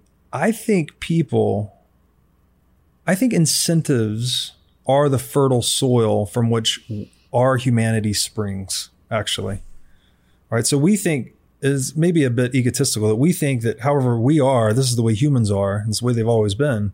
But again, that's totally not true, right? Pre-printing press, most of us were illiterate. We didn't have our cognitive software was completely unrecognizable to what we are today. No one could sit here and have a conversation like this, much less with all these amazing tools we've created in the marketplace since then. So I think that by changing the fundamental soil, which are the incentives, again, like the logic of violence and all these other things, that we actually change our character traits and behaviors. Um, I've said that, and to try and draw commonality here, I said organizations and institutions are all property strategies. You know, I think that even DNA itself is kind of a survival strategy or property strategy over time, right? That's We're all all organisms geared towards reproduction. Reproduction necessitates territory. We need to take territory. Humans express territory in property, right? That's how we share and and build, uh, declare property and create more wealth actually by by trading through property rights. So I think that we our strategies ultimately conform to the invariance on the game board, if you will. And Saylor talks about one of these is gravity, right? Like gravity is the one invariant that all of these strategies, whether you're a human being, whether you're a building, whether you're a government, like you're you're adapting your strategy to gravity. It's an invariant, right? You can't if you changed gravity, it would destroy all the humans and buildings and all the things. You can kind of consider Bitcoin, maybe I'm out on a limb here, but I think 21 million, this fixed supply asset, as the emergence of a new, seemingly perfected invariant in the market for money. So it forces all of us to change our strategies to adopt this invariant in the in the, the space. So this is at the individual level, the institutional level, and at the nation state level. Um, sounds a bit radical, but I think that if you come to see, you know, DNA as a survival strategy propagating through blood, flesh, and bone, and that all the other creations we make are just, um, you know, in biology they call this the extended phenotype. We have the genotype, which is the genetic code, the strategy itself. We implement it in the phenotype, the body, the teeth, the eyes. We have the extended phenotype, which are our tools and technologies, or even our institutions. That it's all a strategy, and that those strategies will adopt themselves to the invariants that we create for ourselves. I think Bitcoin is just the perfect invariant money. Very interesting. Okay, now when I think about the properties of this invariant money, one of them is that there's only ever going to be 21 million. And now it makes money feel like a zero sum game to me, which maybe out of ignorance, I always felt like my um, getting wealthy did not take from anybody. I created something they wanted, I gave it to them at a fair price. And that worked out to my advantage in that um, they got what they wanted in that momentary exchange, but I was able to build value in something that somebody else wanted from me. And so I could sell that to them. Uh, and now where money is, let's say in a world where Bitcoin becomes essentially gold, it becomes the place where people store their value. Uh, there's only 21 million. And so now, if I'm Jeff Bezos and I have some just insane portion of that and don't have even really a mechanism to intelligently spend it all. Uh, and this is where we probably have to get to. People think that Jeff Bezos has all that money sitting in a bank. And of course, he does not. He would have to sell portions That's of his company um, to get that. So, does that notion of equities like go away? like, what does that look like? Yeah, It's so really interesting. stock markets will continue to exist, but I think where maybe your confusion here is again purchasing power versus the supply of money. So the purchasing power of money will continue to increase the more wealth we create through free exchange. So although there's only 21 million Bitcoin, it sounds like, you know, this absolutely scarce number the amount of purchasing power it can contain is unlimited, right? You can have an unlimited It's not unlimited, right? There is a cap. Like uh, there can only be so many satoshis per Bitcoin, or is that not true? Well, you can actually soft fork Bitcoin and divide it further. So Okay. to your point, each Bitcoin, and a lot of people don't know this, so this is probably important. You don't have to buy a whole Bitcoin. each Bitcoin is divisible into 100 million subunits called Satoshis. If ever that divisibility were inadequate, we're back to that property of money, divisibility. If that were inadequate um, liquidity to support economic activity, right? If Bitcoin were global money and one Satoshi were worth, I don't know, a car or something, you can soft fork the code, which is to say, uh, it's a, a simple software update, let's put it that way, to increase the divisibility of Bitcoin. So and you- that's built into the code. that's built into the code. So it's Bitcoin is essentially, and that's one of the reasons it's better than gold, infinitely divisible, right? It's So perf- only 21 million units, but you can infinitely divide it. Now, right. does that have the effect of printing more money?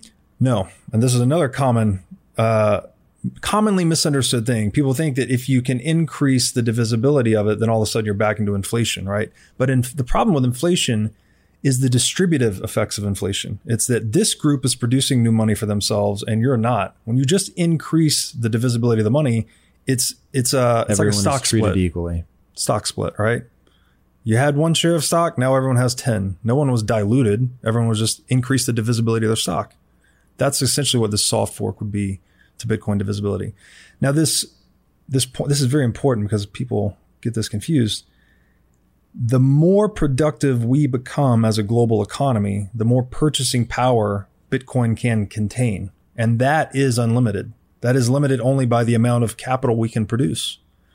Money as a Well, you're going to have to define that then. Because if capital isn't money, what is it? Because money is a form of capital, produce. but let me distinguish this non money capital. Let's say all the other things, right? The buildings, the stuff, the cars, the factories, the equipment, all of the productive factors in an economy, non monetary productive factors, which I'm saying loosely is capital here, say non money capital. Money's a call option on all that, right? It's denominating the value of all these assets that are trading back and forth. But there's also this people are this reservation demand for money. People are just holding money as a call option on all that stuff. So another definition of money, it's an insurance policy on uncertainty. The only reason people are holding money is for its option value. We don't know what's going to happen in the future. Therefore, what's the answer to uncertainty? Optionality. If I have no idea what's going to happen, I want the maximum number of options to deal with all possible contingencies. That's what money is. That's another thing money is. So if you think of money, sorry, I'm talking my hands here. Fixed supply Bitcoin over here, not changing, right? 21 million. But this capital stock, non-money, non-monetary capital growing as we trade and produce more and more. This would imply the purchasing power per Bitcoin is growing, right? It's a call option on more and more stuff. This amount of stuff is limited by us. How much can we innovate? How much can we create? But there's no limitation on Bitcoin itself. And to the point of a Bezos or any individual actor holding an outsized portion of the money supply, that's capitalism.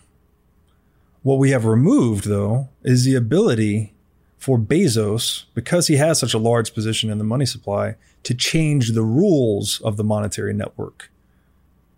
Right. And that's what the Fed has effectively done. It's like we hold all the gold. We're going to make the rules. Bretton Woods, 1944.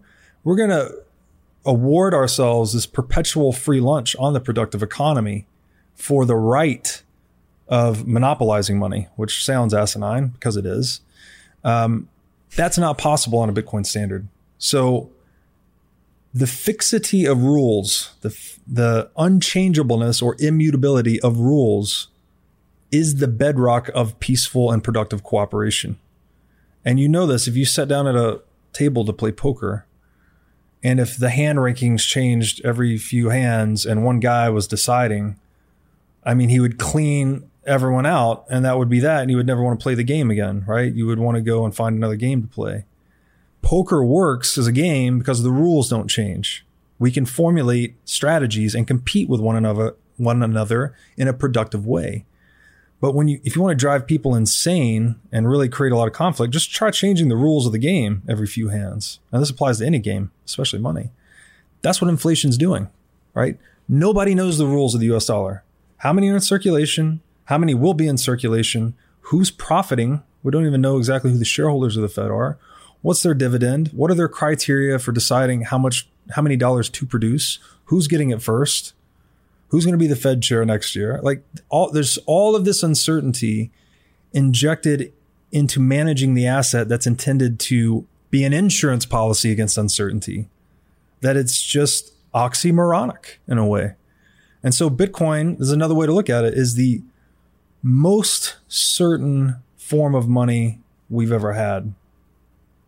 And if money is an insurance policy for dealing with uncertainty, you would want maximal credibility in the properties of money to deal with that uncertainty.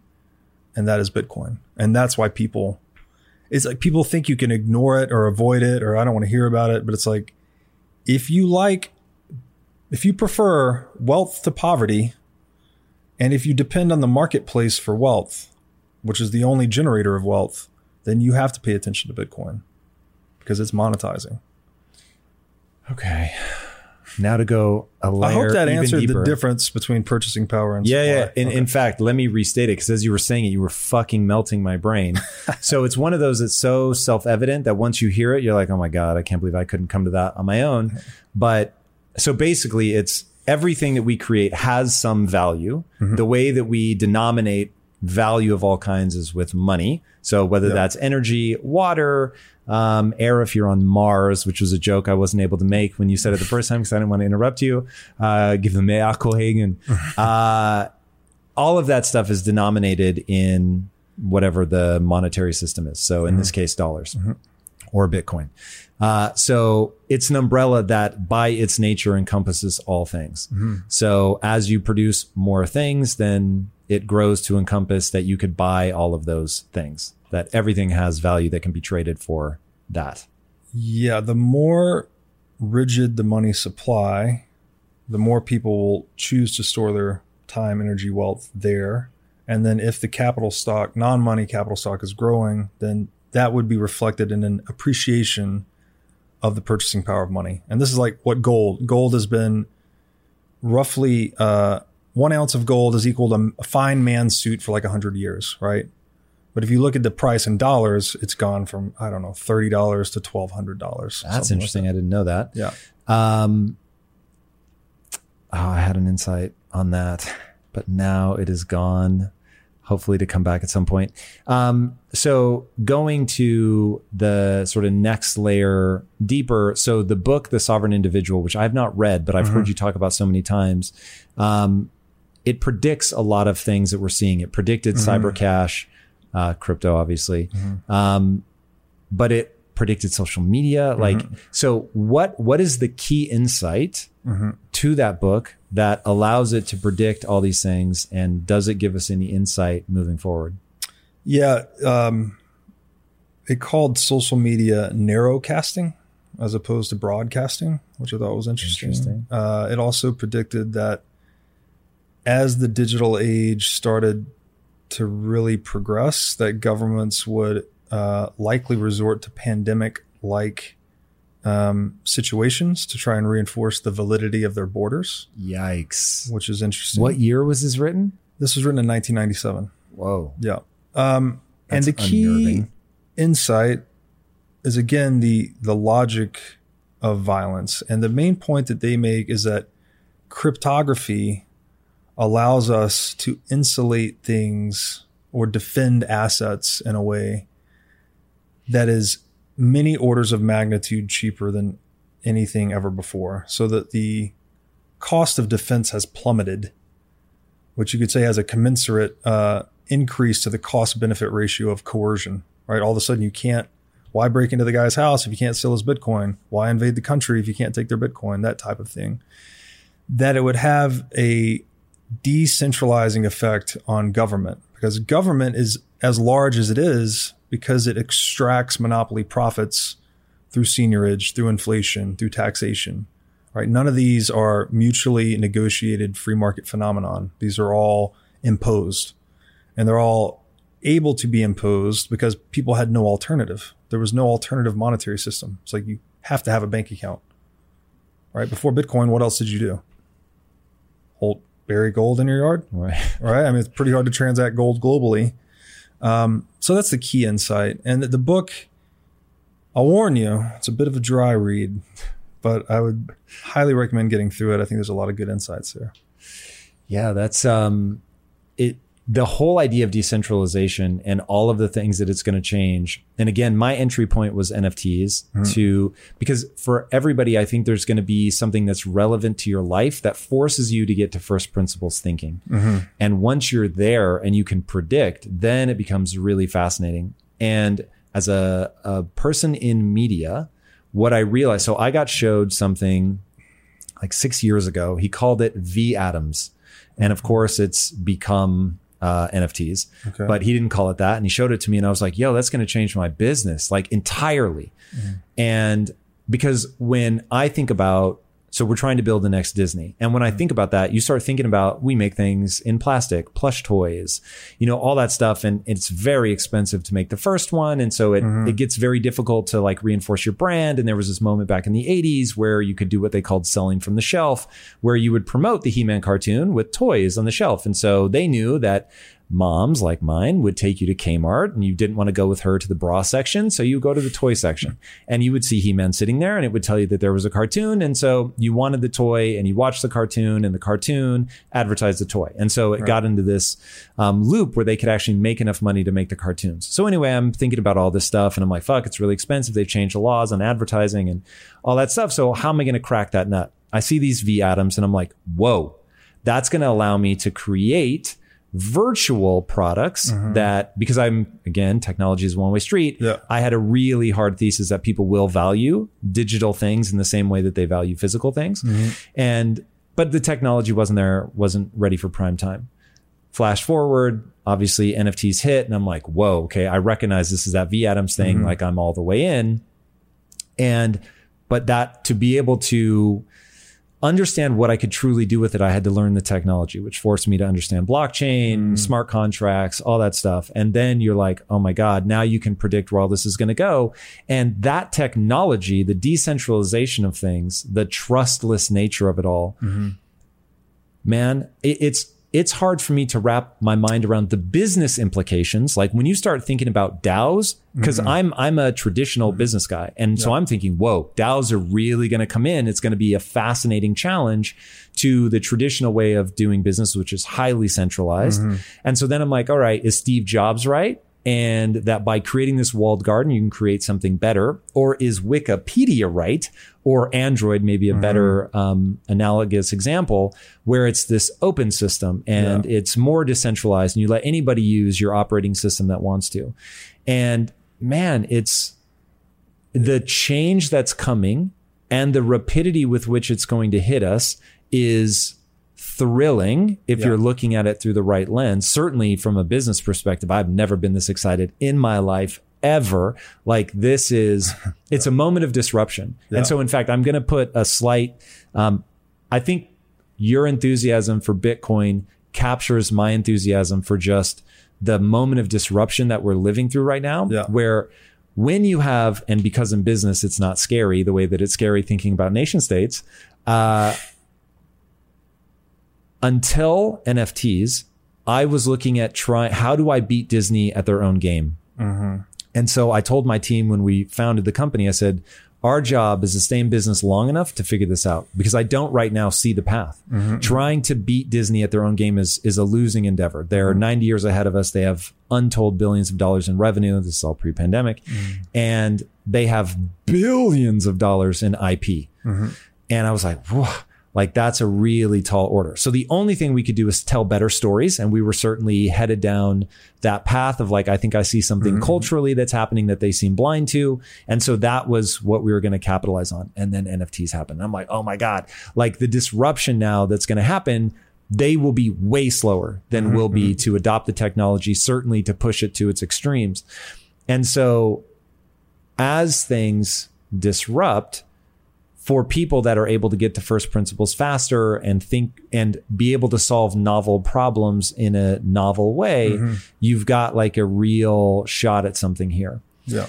Now, that the way that people are going to think of that moment of disruption, the way that they're going to capitalize on this technology, I think brings us to this idea of morality and the I don't want to put words in your mouth, so I will simply say the note that I took after listening to you speak on the topic was I think Bitcoin as God is what I wrote. And you said, I'm not going to call Bitcoin God, but, uh, and it was the fact that those could even be put in the same, I'm trying to find the exact note that I took.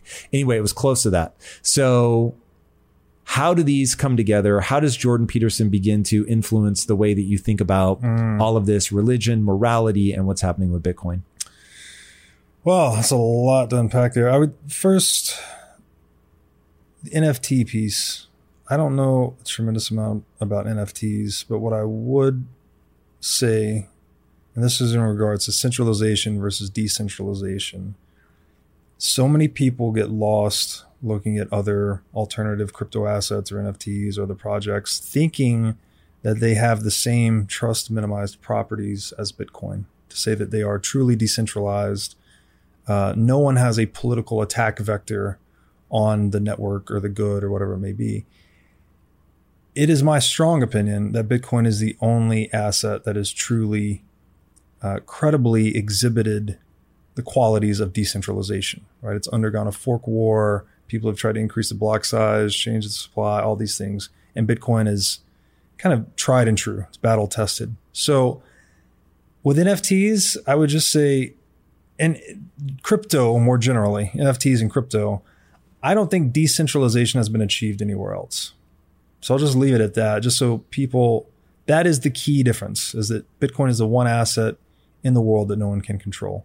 Um, one thing I wanted to say about the Disney battle, this may work in your favor actually, is that should we move, should Bitcoin monetize and succeed as I have laid out, this will move us to a much more free market, laissez faire, capitalistic market environment where something like IP goes away.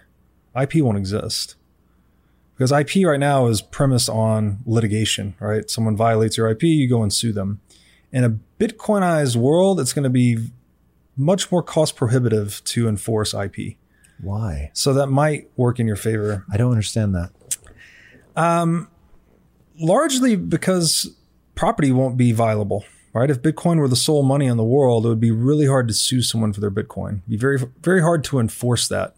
Now, had you staked some of that Bitcoin with a local governance That, model, that assumes though that governments have essentially vanished from how we think of them now, right?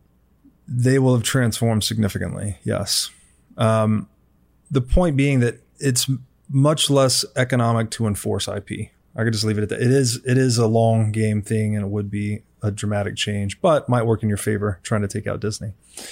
Yeah, that's interesting. We could definitely get lost in that rabbit hole, but I don't want to deprive people of Yeah. hearing this whole thing about morality. Yes, yes, yes. So very interesting. Uh, we've published a book that I authored with Jimmy Song uh, as a fellow Bitcoiner and a, a group of others called titled "Thank God for Bitcoin."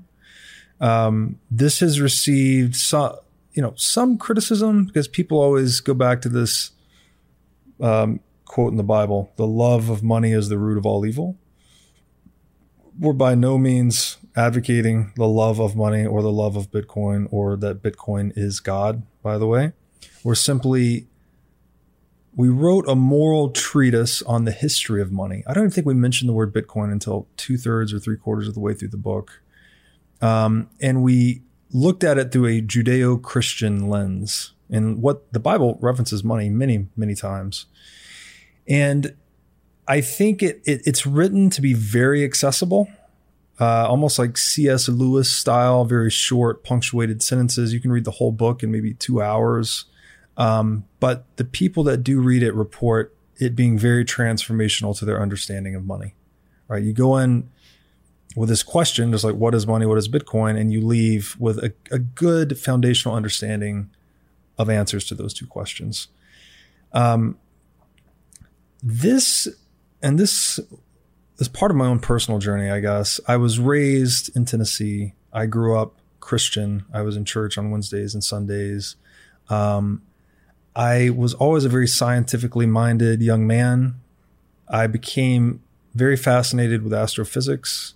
When I started reading by myself around age of 11, I went straight to the deep end of the pool, as I like to joke. I was reading Stephen Hawking and Brian Greene. Like Jesus. Trying, I was just enamored looking up at the night sky, like, what is all this? And so I thought, okay, now that I know how to read, I'm going to go try and figure it out. I was reading these books I could barely comprehend, but I think it just sparked this deep curiosity in me. But at the time, it also inspired a bit of an atheism in a way. I was just very scientific, you know, like I thought Christianity was almost a fairy tale at this point. And this this persisted through most of my teenage life. And then later on, uh, I'll gloss over some of this, but I discovered yoga. Yoga was very transformational for me. Uh, reintroduced me, I guess, to the spiritual aspects of life. I got into meditation. Meditation changed my life.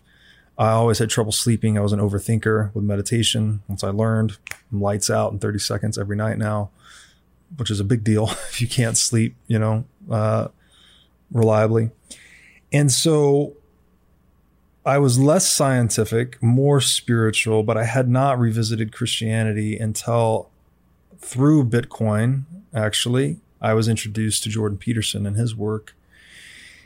And uh, he's, in my opinion, one of the greatest living lecturers. I would call him a philosopher. Um, you know, he really gets at the fundamental nature of things and he looks at it, looks at the world through many different lenses. Um, and in that way, that method of kind of consilience, right? Looking what he calls multivariate analysis, looking at different topics through different lenses. Uh, w- one of the main ones is Ju- the Ju- excuse me, Judeo-Christian lens. He lended a lot of credence to religion to me. All of a sudden, it was not this fairy tale that I dismissed in my younger years, and I started to really look into it um, more closely. And I'm still looking. So if it wasn't more that fairy tale, then what what does it hint at? So, my current view, and I love Peterson's answer to this that people often ask him, Does he believe in God? And he says, I don't believe in God, but I act as if he exists. So, in my mind, that is Peterson putting the emphasis on human action. That's what matters. And if you look at the Austrian school, you'll learn that all human action is an expression of value. To walk across the room implies that you value being on the other side of the room more than you value sitting where you currently are. So we are constantly and unavoidably expressing our values through action. And looking at Christianity, it is this, the Bible specifically, it's not just a moral text, right? It's kind if you read it from the Old Testament to the New Testament, it goes through this moral development of humanity. There's a lot more kind of barbarism early on, and it shows how we learned and developed and changed over time. So I think it points to the emergence of morality. Morality sort of emerges from the rules of the game, if you will. Like we can set our sights on something and work towards it, but the ultimate implementation of the morality really depends on the actual implementation of systems and technologies in a way. So and Peterson has this definition of God. God's such a loaded term. I hate even talking about it sometimes because people they're either oh guy in the sky, yeah right, or God is everything. You know you can't even talk about it. Uh, Peterson has a number of definitions. One, he says in that hierarchy of values, right? We're always we all have this rank ordered set of values in our mind. Whatever we're doing in the moment is an expression of our current value. If I take a sip of water, it means I value a sip of water more than talking in that moment. Peterson says that God is the highest value in the hierarchy of values. So it's almost like we're expressing God through action in a way. God is kind of like this animating force or principle in life. Um, I think it was G.K. Chesterton said that a dead thing, only a living thing can swim upstream.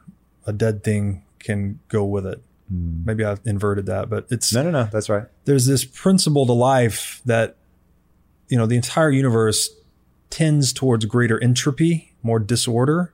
But life is antithetical to that. We actually are an organizing force, right? We we negate entropy, we construct order. Um, and that is the ancient idea I got from Peterson's work that's in Genesis in the Bible. Is that God is that force that courageously confronts the chaos of nature, converts it into good and useful order. And I think that force and that principle is embodied in the entrepreneur. Actually, that's what the entrepreneur is doing, right? You're going out into uncertainty. You're putting your skin in the game. You're staking your life, your capital, your ideas, your reputation, everything, trying to pull something out of that unknown or that chaos that's useful and good for others. So I think, and the entrepreneur is the elementary unit of the free market, right? So I think the free market itself, this idea of freedom being a creative principle is very closely connected to God. Um, another, maybe another way to look at God is this, you know, it's clearly he's eternal. He, I'm not anthropomorphizing I'm just using what's there. This principle is eternal, which means it's outside of space and time. What other elements of experience do we have that are outside of space and time? Truth, love, freedom, right? These things that are they're timeless, right? And they're they're very important to to all these things we've talked about, right? These foundational documents, markets, uh, revolutions, they've been fought over these timeless ideals. And I think somehow God is kind of a composite of those in a way.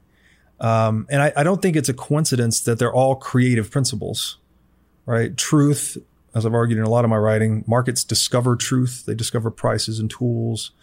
Um, love is clearly a creative principle. That's how we all got here. Uh, and then freedom, you know, freedom is how we maximize wealth in the marketplace, free trade, as we've talked about today. So this is I'm way out there on the, the philosophical side of things, but to try and bring it home, um, if God is the highest value in a hierarchy of values, another definition Peterson has given of God is the truthful speech which rectifies pathological hierarchies. And I would define a pathological hierarchy as one that is premised on anything that negates truth or freedom or love. And that is precisely what our current socioeconomic hierarchy is built on. Central banking destroys price signals. We didn't talk about this a lot today, but in, there's a saying in markets that price is truth. This is the extant supply of capital in the world overlaid with the human demands for that capital is the price, right? It's dynamically updating in real time. It is the truth of what is right now, right? Whatever something is selling for, clearing on the market, that is truth. Um, another thing markets generate is innovation. So the truth of digging a hole is a shovel, right? It is the best, most truthful, real way we figured out to satisfy that want at that price. And then the third thing markets are very heavily involved with is the, the development or promulgation of virtue. So we learn that honesty is more energy efficient in the marketplace than deception, right? If you tell a lie, and everyone's experienced this to some extent, you tell one white lie, then you have to tell another second lie, maybe to cover it up. And it's just, it always blows up, right? It's not good. You're creating this little fork of reality to try and um, maybe overcome some short term pain, but you end up exacerbating long term pain, right? So this is this is a virtue that's discovered through free exchange and free interaction. Central banking destroys all that. It destroys price signals. It subdues innovation, right? Your entrepreneurs are setting out so prices are supply and demand, but when the central bank's involved, you can't trust the price. You don't know if it's supply and demand or policy. When you can't trust the price, you can't organize your affairs effectively towards satisfying the wants of others. I don't know if this price increase is because more people want the table or because this table is really scarce and the central bank's printing a lot of money. Right. So me as an entrepreneur, I may be thinking, oh, people like tables. I want to produce a lot more. I don't know. I can't disentangle the two. So distorting prices misleads entrepreneurs, which unwinds that, that process of confronting the chaos of nature, converting it into order and then it induces moral wickedness. And that all of a sudden, your strategy again is to get as close to the fiat currency spigot as possible because that's the lowest effort means of obtaining wealth. If I can just become a shareholder to a central bank, I now have a share in a company, a central bank that bears perpetual profits to me. I don't have to work. My incentives to work and satisfy the wants of market actors is diminished. So that I argue is diminishing to virtue. And so I think it's evil. You know, I do think central banking is evil. And I don't, I'm not even saying that the institution was set out without intent. I'm just saying that mechanically it in, it becomes the invariant to human action that causes strategies to be adapted to getting as close to the fiat currency spigot as possible versus being an entrepreneur. It's anti entrepreneurial. Let's put it that way. Entrepreneurs are the hero of the marketplace. They go onto the hero's journey. They go out, they get their clock cleaned, learn the hard way, like I have, as you said you have. And we take those lessons, we embody them, we adapt our strategy, and we come back. And hopefully, we either create something of value to others and we succeed, or even when we don't succeed as entrepreneurs, our failure benefits the marketplace because other entrepreneurs can say, that guy tried to open an Italian restaurant on that block and it failed. I'm going to not do that. I'm going to go do something else, right? So it's information feedback into the hierarchy of human organization. And central banking distorts and obscures all that. So that was a lot to unpack, and there's a lot of rabbit holes into my writing there, but I hope that generally answered it. No, man, it did. And dude, I was blown away by researching you, by spending time with you. Like this is, it's crazy. You really have a, an amazing ability to think through this stuff and then articulate it for people. Where can people follow you, join you on this journey? I just want to thank you for having me, by the way. Dude, round awesome. one, I assure you the next time you're in LA, let me know because fuck, there's so much more that we could go into. that is for sure. This is great, man. Um, I really admire what you've done and, you know, hope to emulate some of that myself. Um, I just got into the media game, actually. Um, I was, my background's in accounting finance. I was running a hedge fund. But this quote with, I think it was H.G. Wells civilization is a race between education and catastrophe. It's a great quote. That quote just really hit me hard. Um, you know, Saylor has this big focus on education. I heard that quote around that time too. And as an entrepreneur, I'm just trying to listen to the market. People have appreciated my writing and my talking. So I want to focus on that. I want to help enshrine the importance of inviolable property and what it means for humanity. So um, that's the direction I've gone. The show I launched is called the What is Money Show. So I'm trying to incept that idea into people's mind. Uh, I'm on YouTube, uh, whatismoneypodcast.com. And then you could find me on Twitter at breedlove22, which is my last name, B R E E D L O V E 22. Word. Awesome, man. Thank you again so much for coming on the show. Boys and girls, be sure to follow him. Trust me, it will blow your mind. And speaking of things that will blow your mind, if you haven't already, be sure to subscribe. And until next time, my friends, be legendary. Take care. Peace.